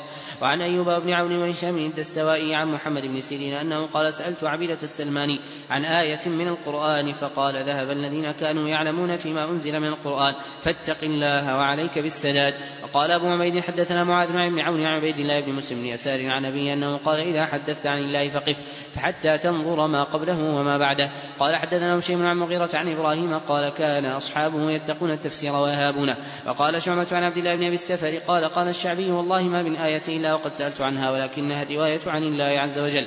وقال أبو عبيد حدثنا هشيم قال أنبأنا عمر بن أبي زائدة عن الشعبي عن مسروق أنه قال اتقوا التفسير فإنما هو الرواية عن الله عز وجل. فهذه الآثار الصحيحة وما شاكلها عن أئمة السلف محمولة على تحرجهم عن الكلام في التفسير بما لا علم لهم به.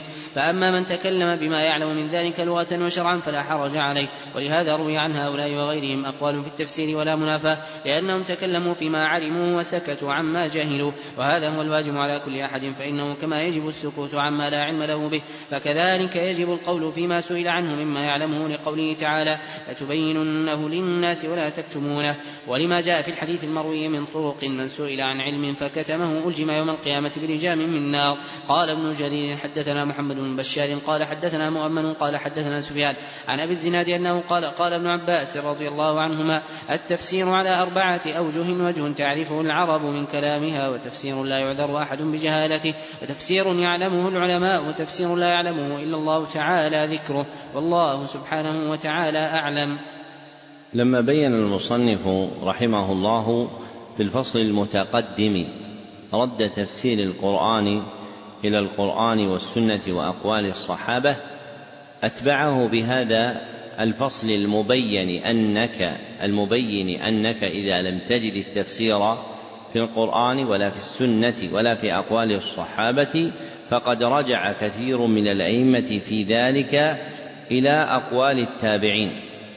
وقوله رحمه الله فقد رجع كثير من الأئمة فيه إشعار باختلاف أهل العلم بأن منهم كثير رجعوا إلى تفسير التابعين وكثير منهم لم يروا تفاسير التابعين حجة فلم يرجعوا إليها.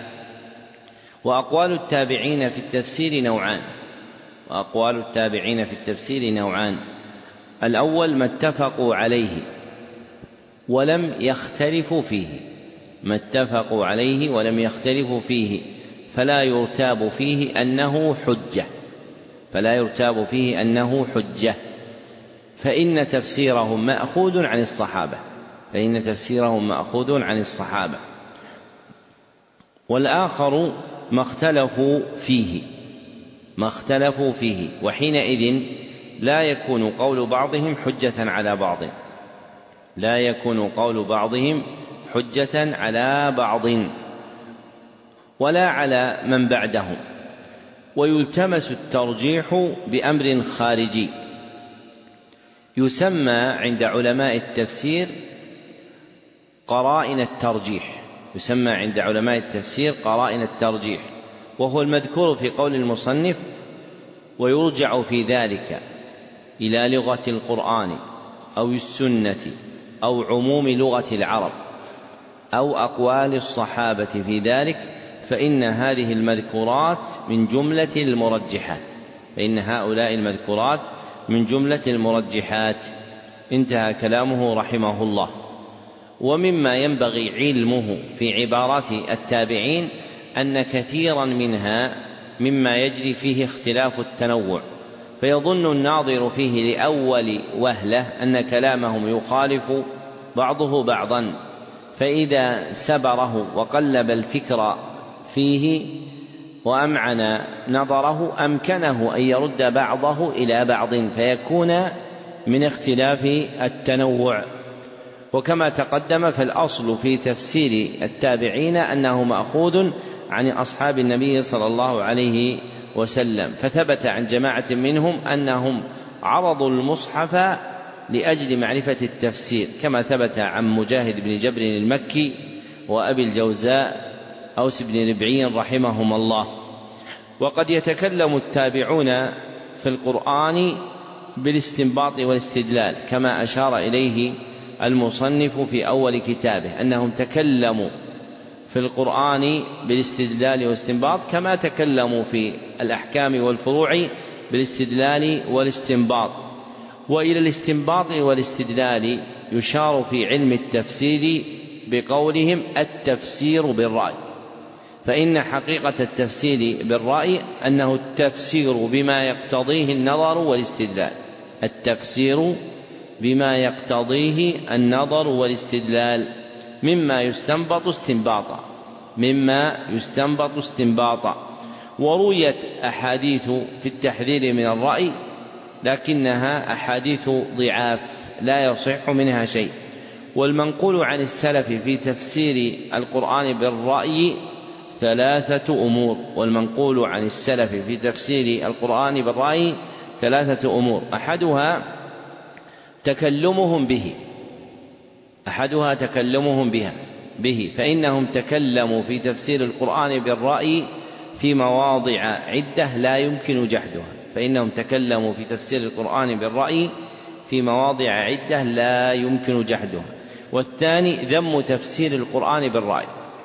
والثاني ذم تفسير القرآن بالرأي. والثالث التحرج من إعمال الرأي في تفسير القرآن. التحرج من إعمال الرأي في تفسير القرآن ولا تعارض بينها ولا تعارض بينها. فالرأي نوعان فالرأي نوعان. أحدهما رأي صحيح محمود رأي صحيح محمود وهو ما قام عليه الدليل واحتمله اللفظ وهو ما قام عليه الدليل واحتمله اللفظ. والآخر رأي باطل مذموم. رأي باطل مذموم. وهو ما لم يقم عليه الدليل ولا احتمله اللفظ. وهو ما لم يقم عليه الدليل ولا احتمله اللفظ. فالأول هو الذي تكلم به السلف. فالأول هو الذي تكلم به السلف. والثاني هو الذي ذموه. وما لم يتبين لهم من أيهما هو تحرجوا منه فتوقفوا. وما لم يتبين لهم من أيهما هو تحرجوا منه فتوقفوا. وعلى هذا فقول المصنف فأما تفسير القرآن بمجرد الرأي فمحرم يعد محمولا على الرأي المذموم الباطل. يعد محمولا على الرأي المذموم الباطل وهو ما لم يقم عليه الدليل ولا احتمله اللفظ. ثم ختم المصنف مقدمته بقول ابن عباس رضي الله عنهما في قسمة التفسير أربعة أقسام. في قسمة التفسير أربعة أقسام. أولها قسم تعرفه العرب من كلامها. قسم تعرفه العرب في كلامها. فالمرجع فيه إلى اللسان العربي. فالمرجع فيه إلى اللسان العربي. كقوله تعالى وما تلك بيمينك يا موسى. فإن العربية يعرف أن معنى الآية السؤال عن أي شيء هو بيدك يا موسى. والثاني قسم لا يعذر أحد بجهالته. لا يعذر أحد بجهالته لأنه من الدين المستفيض لأنه من الدين المستفيض والعلم المنتشر الذي لا يحتاج فيه إلى نقل خاص الذي لا يحتاج فيه إلى نقل خاص كشرائع الإسلام الظاهرة الصلاة والصوم والزكاة والحج. كقوله تعالى يا أيها الذين آمنوا كتب عليكم الصيام كما كتب على الذين من قبلكم. فكل مسلم عاقل بالغ يعلم أن معناه أن الله فرض علينا صيام شهر رمضان. والقسم الثالث قسم يعلمه العلماء ويختص به دون غيرهم. قسم يعلمه العلماء ويختص به دون غيرهم وهو بالمحل الأعلى من التفسير وهو بالمحل الأعلى من التفسير. كقوله تعالى إنا هديناه السبيل إما شاكرا وإما كفورا في الحامل على ذكر الشكر باسم الفاعل شاكر. واسم الكفر بصيغة المبالغة كفور. فإن هذا مما يعلمه العلماء دون غيرهم. والقسم الرابع قسم لا يعلمه إلا الله. قسم لا يعلمه إلا الله. ومحله الحقائق لا المعاني. ومحله الحقائق لا المعاني. فليس في القرآن لفظ مجهول. فليس في القرآن لفظ مجهول معمى أي خفي لا يطلع عليه من الخلق جميعا. لا يطلع عليه من الخلق جميعا. لأن القرآن عربي ونزل على قوم عرب فهم يعلمون معانيه. وإن خفي عن بعضهم فيعلمه غيره. وإنما الذي لا يعلمه إلا الله فهو حقائق ما فيه من الأخبار ومقادير ما أنبأ عنه منها فعلمه إلى الله عز وجل كالخبر عنه كالخبر عنه سبحانه وتعالى أو الخبر عن الأمم السابقة أو عن أهوال يوم القيامة. فإننا وإن عرفنا معانيها لا نعلم حقائقها ولا نطلع على تفصيل ما فيها كما نطلع على غيره من القرآن الكريم. ومجموع ما تقدم في أحسن طرق تفسير القرآن يبين أن القرآن يفسر بالنزع من أصلين عظيمين. أن القرآن يفسر بالنزع من أصلين عظيمين. أولهما تفسير القرآن بالقرآن. تفسير القرآن بالقرآن. ويكون تارة نصا وتارة أخرى ظاهرة. ويكون تارة نصا ويكون تارة أخرى ظاهرة. والثاني تفسير القرآن بغيره. تفسير القرآن بغيره. وهو نوعان. أحدهما تفسيره بالنقل والأثر. تفسيره بالنقل والأثر. وهو تفسيره بالسنة وأقوال الصحابة والتابعين. وهو تفسيره بالسنة وأقوال الصحابة والتابعين. والثاني تفسيره بالعقل والنظر. تفسيره بالعقل والنظر. وهو مقتضاهما المستنبط استنباطا صحيحا. وهو مقتضاهما المستنبط استنباطا صحيحا. مما قام عليه الدليل واحتمله اللفظ. مما قام عليه الدليل واحتمله اللفظ وهو الرأي الصحيح المحمود وهو الرأي الصحيح المحمود. فمن جرى في تفسير القرآن وفق هذين الأصلين فسر القرآن تفسيرا متمكنا محكما وهو آخر البيان على هذا الكتاب.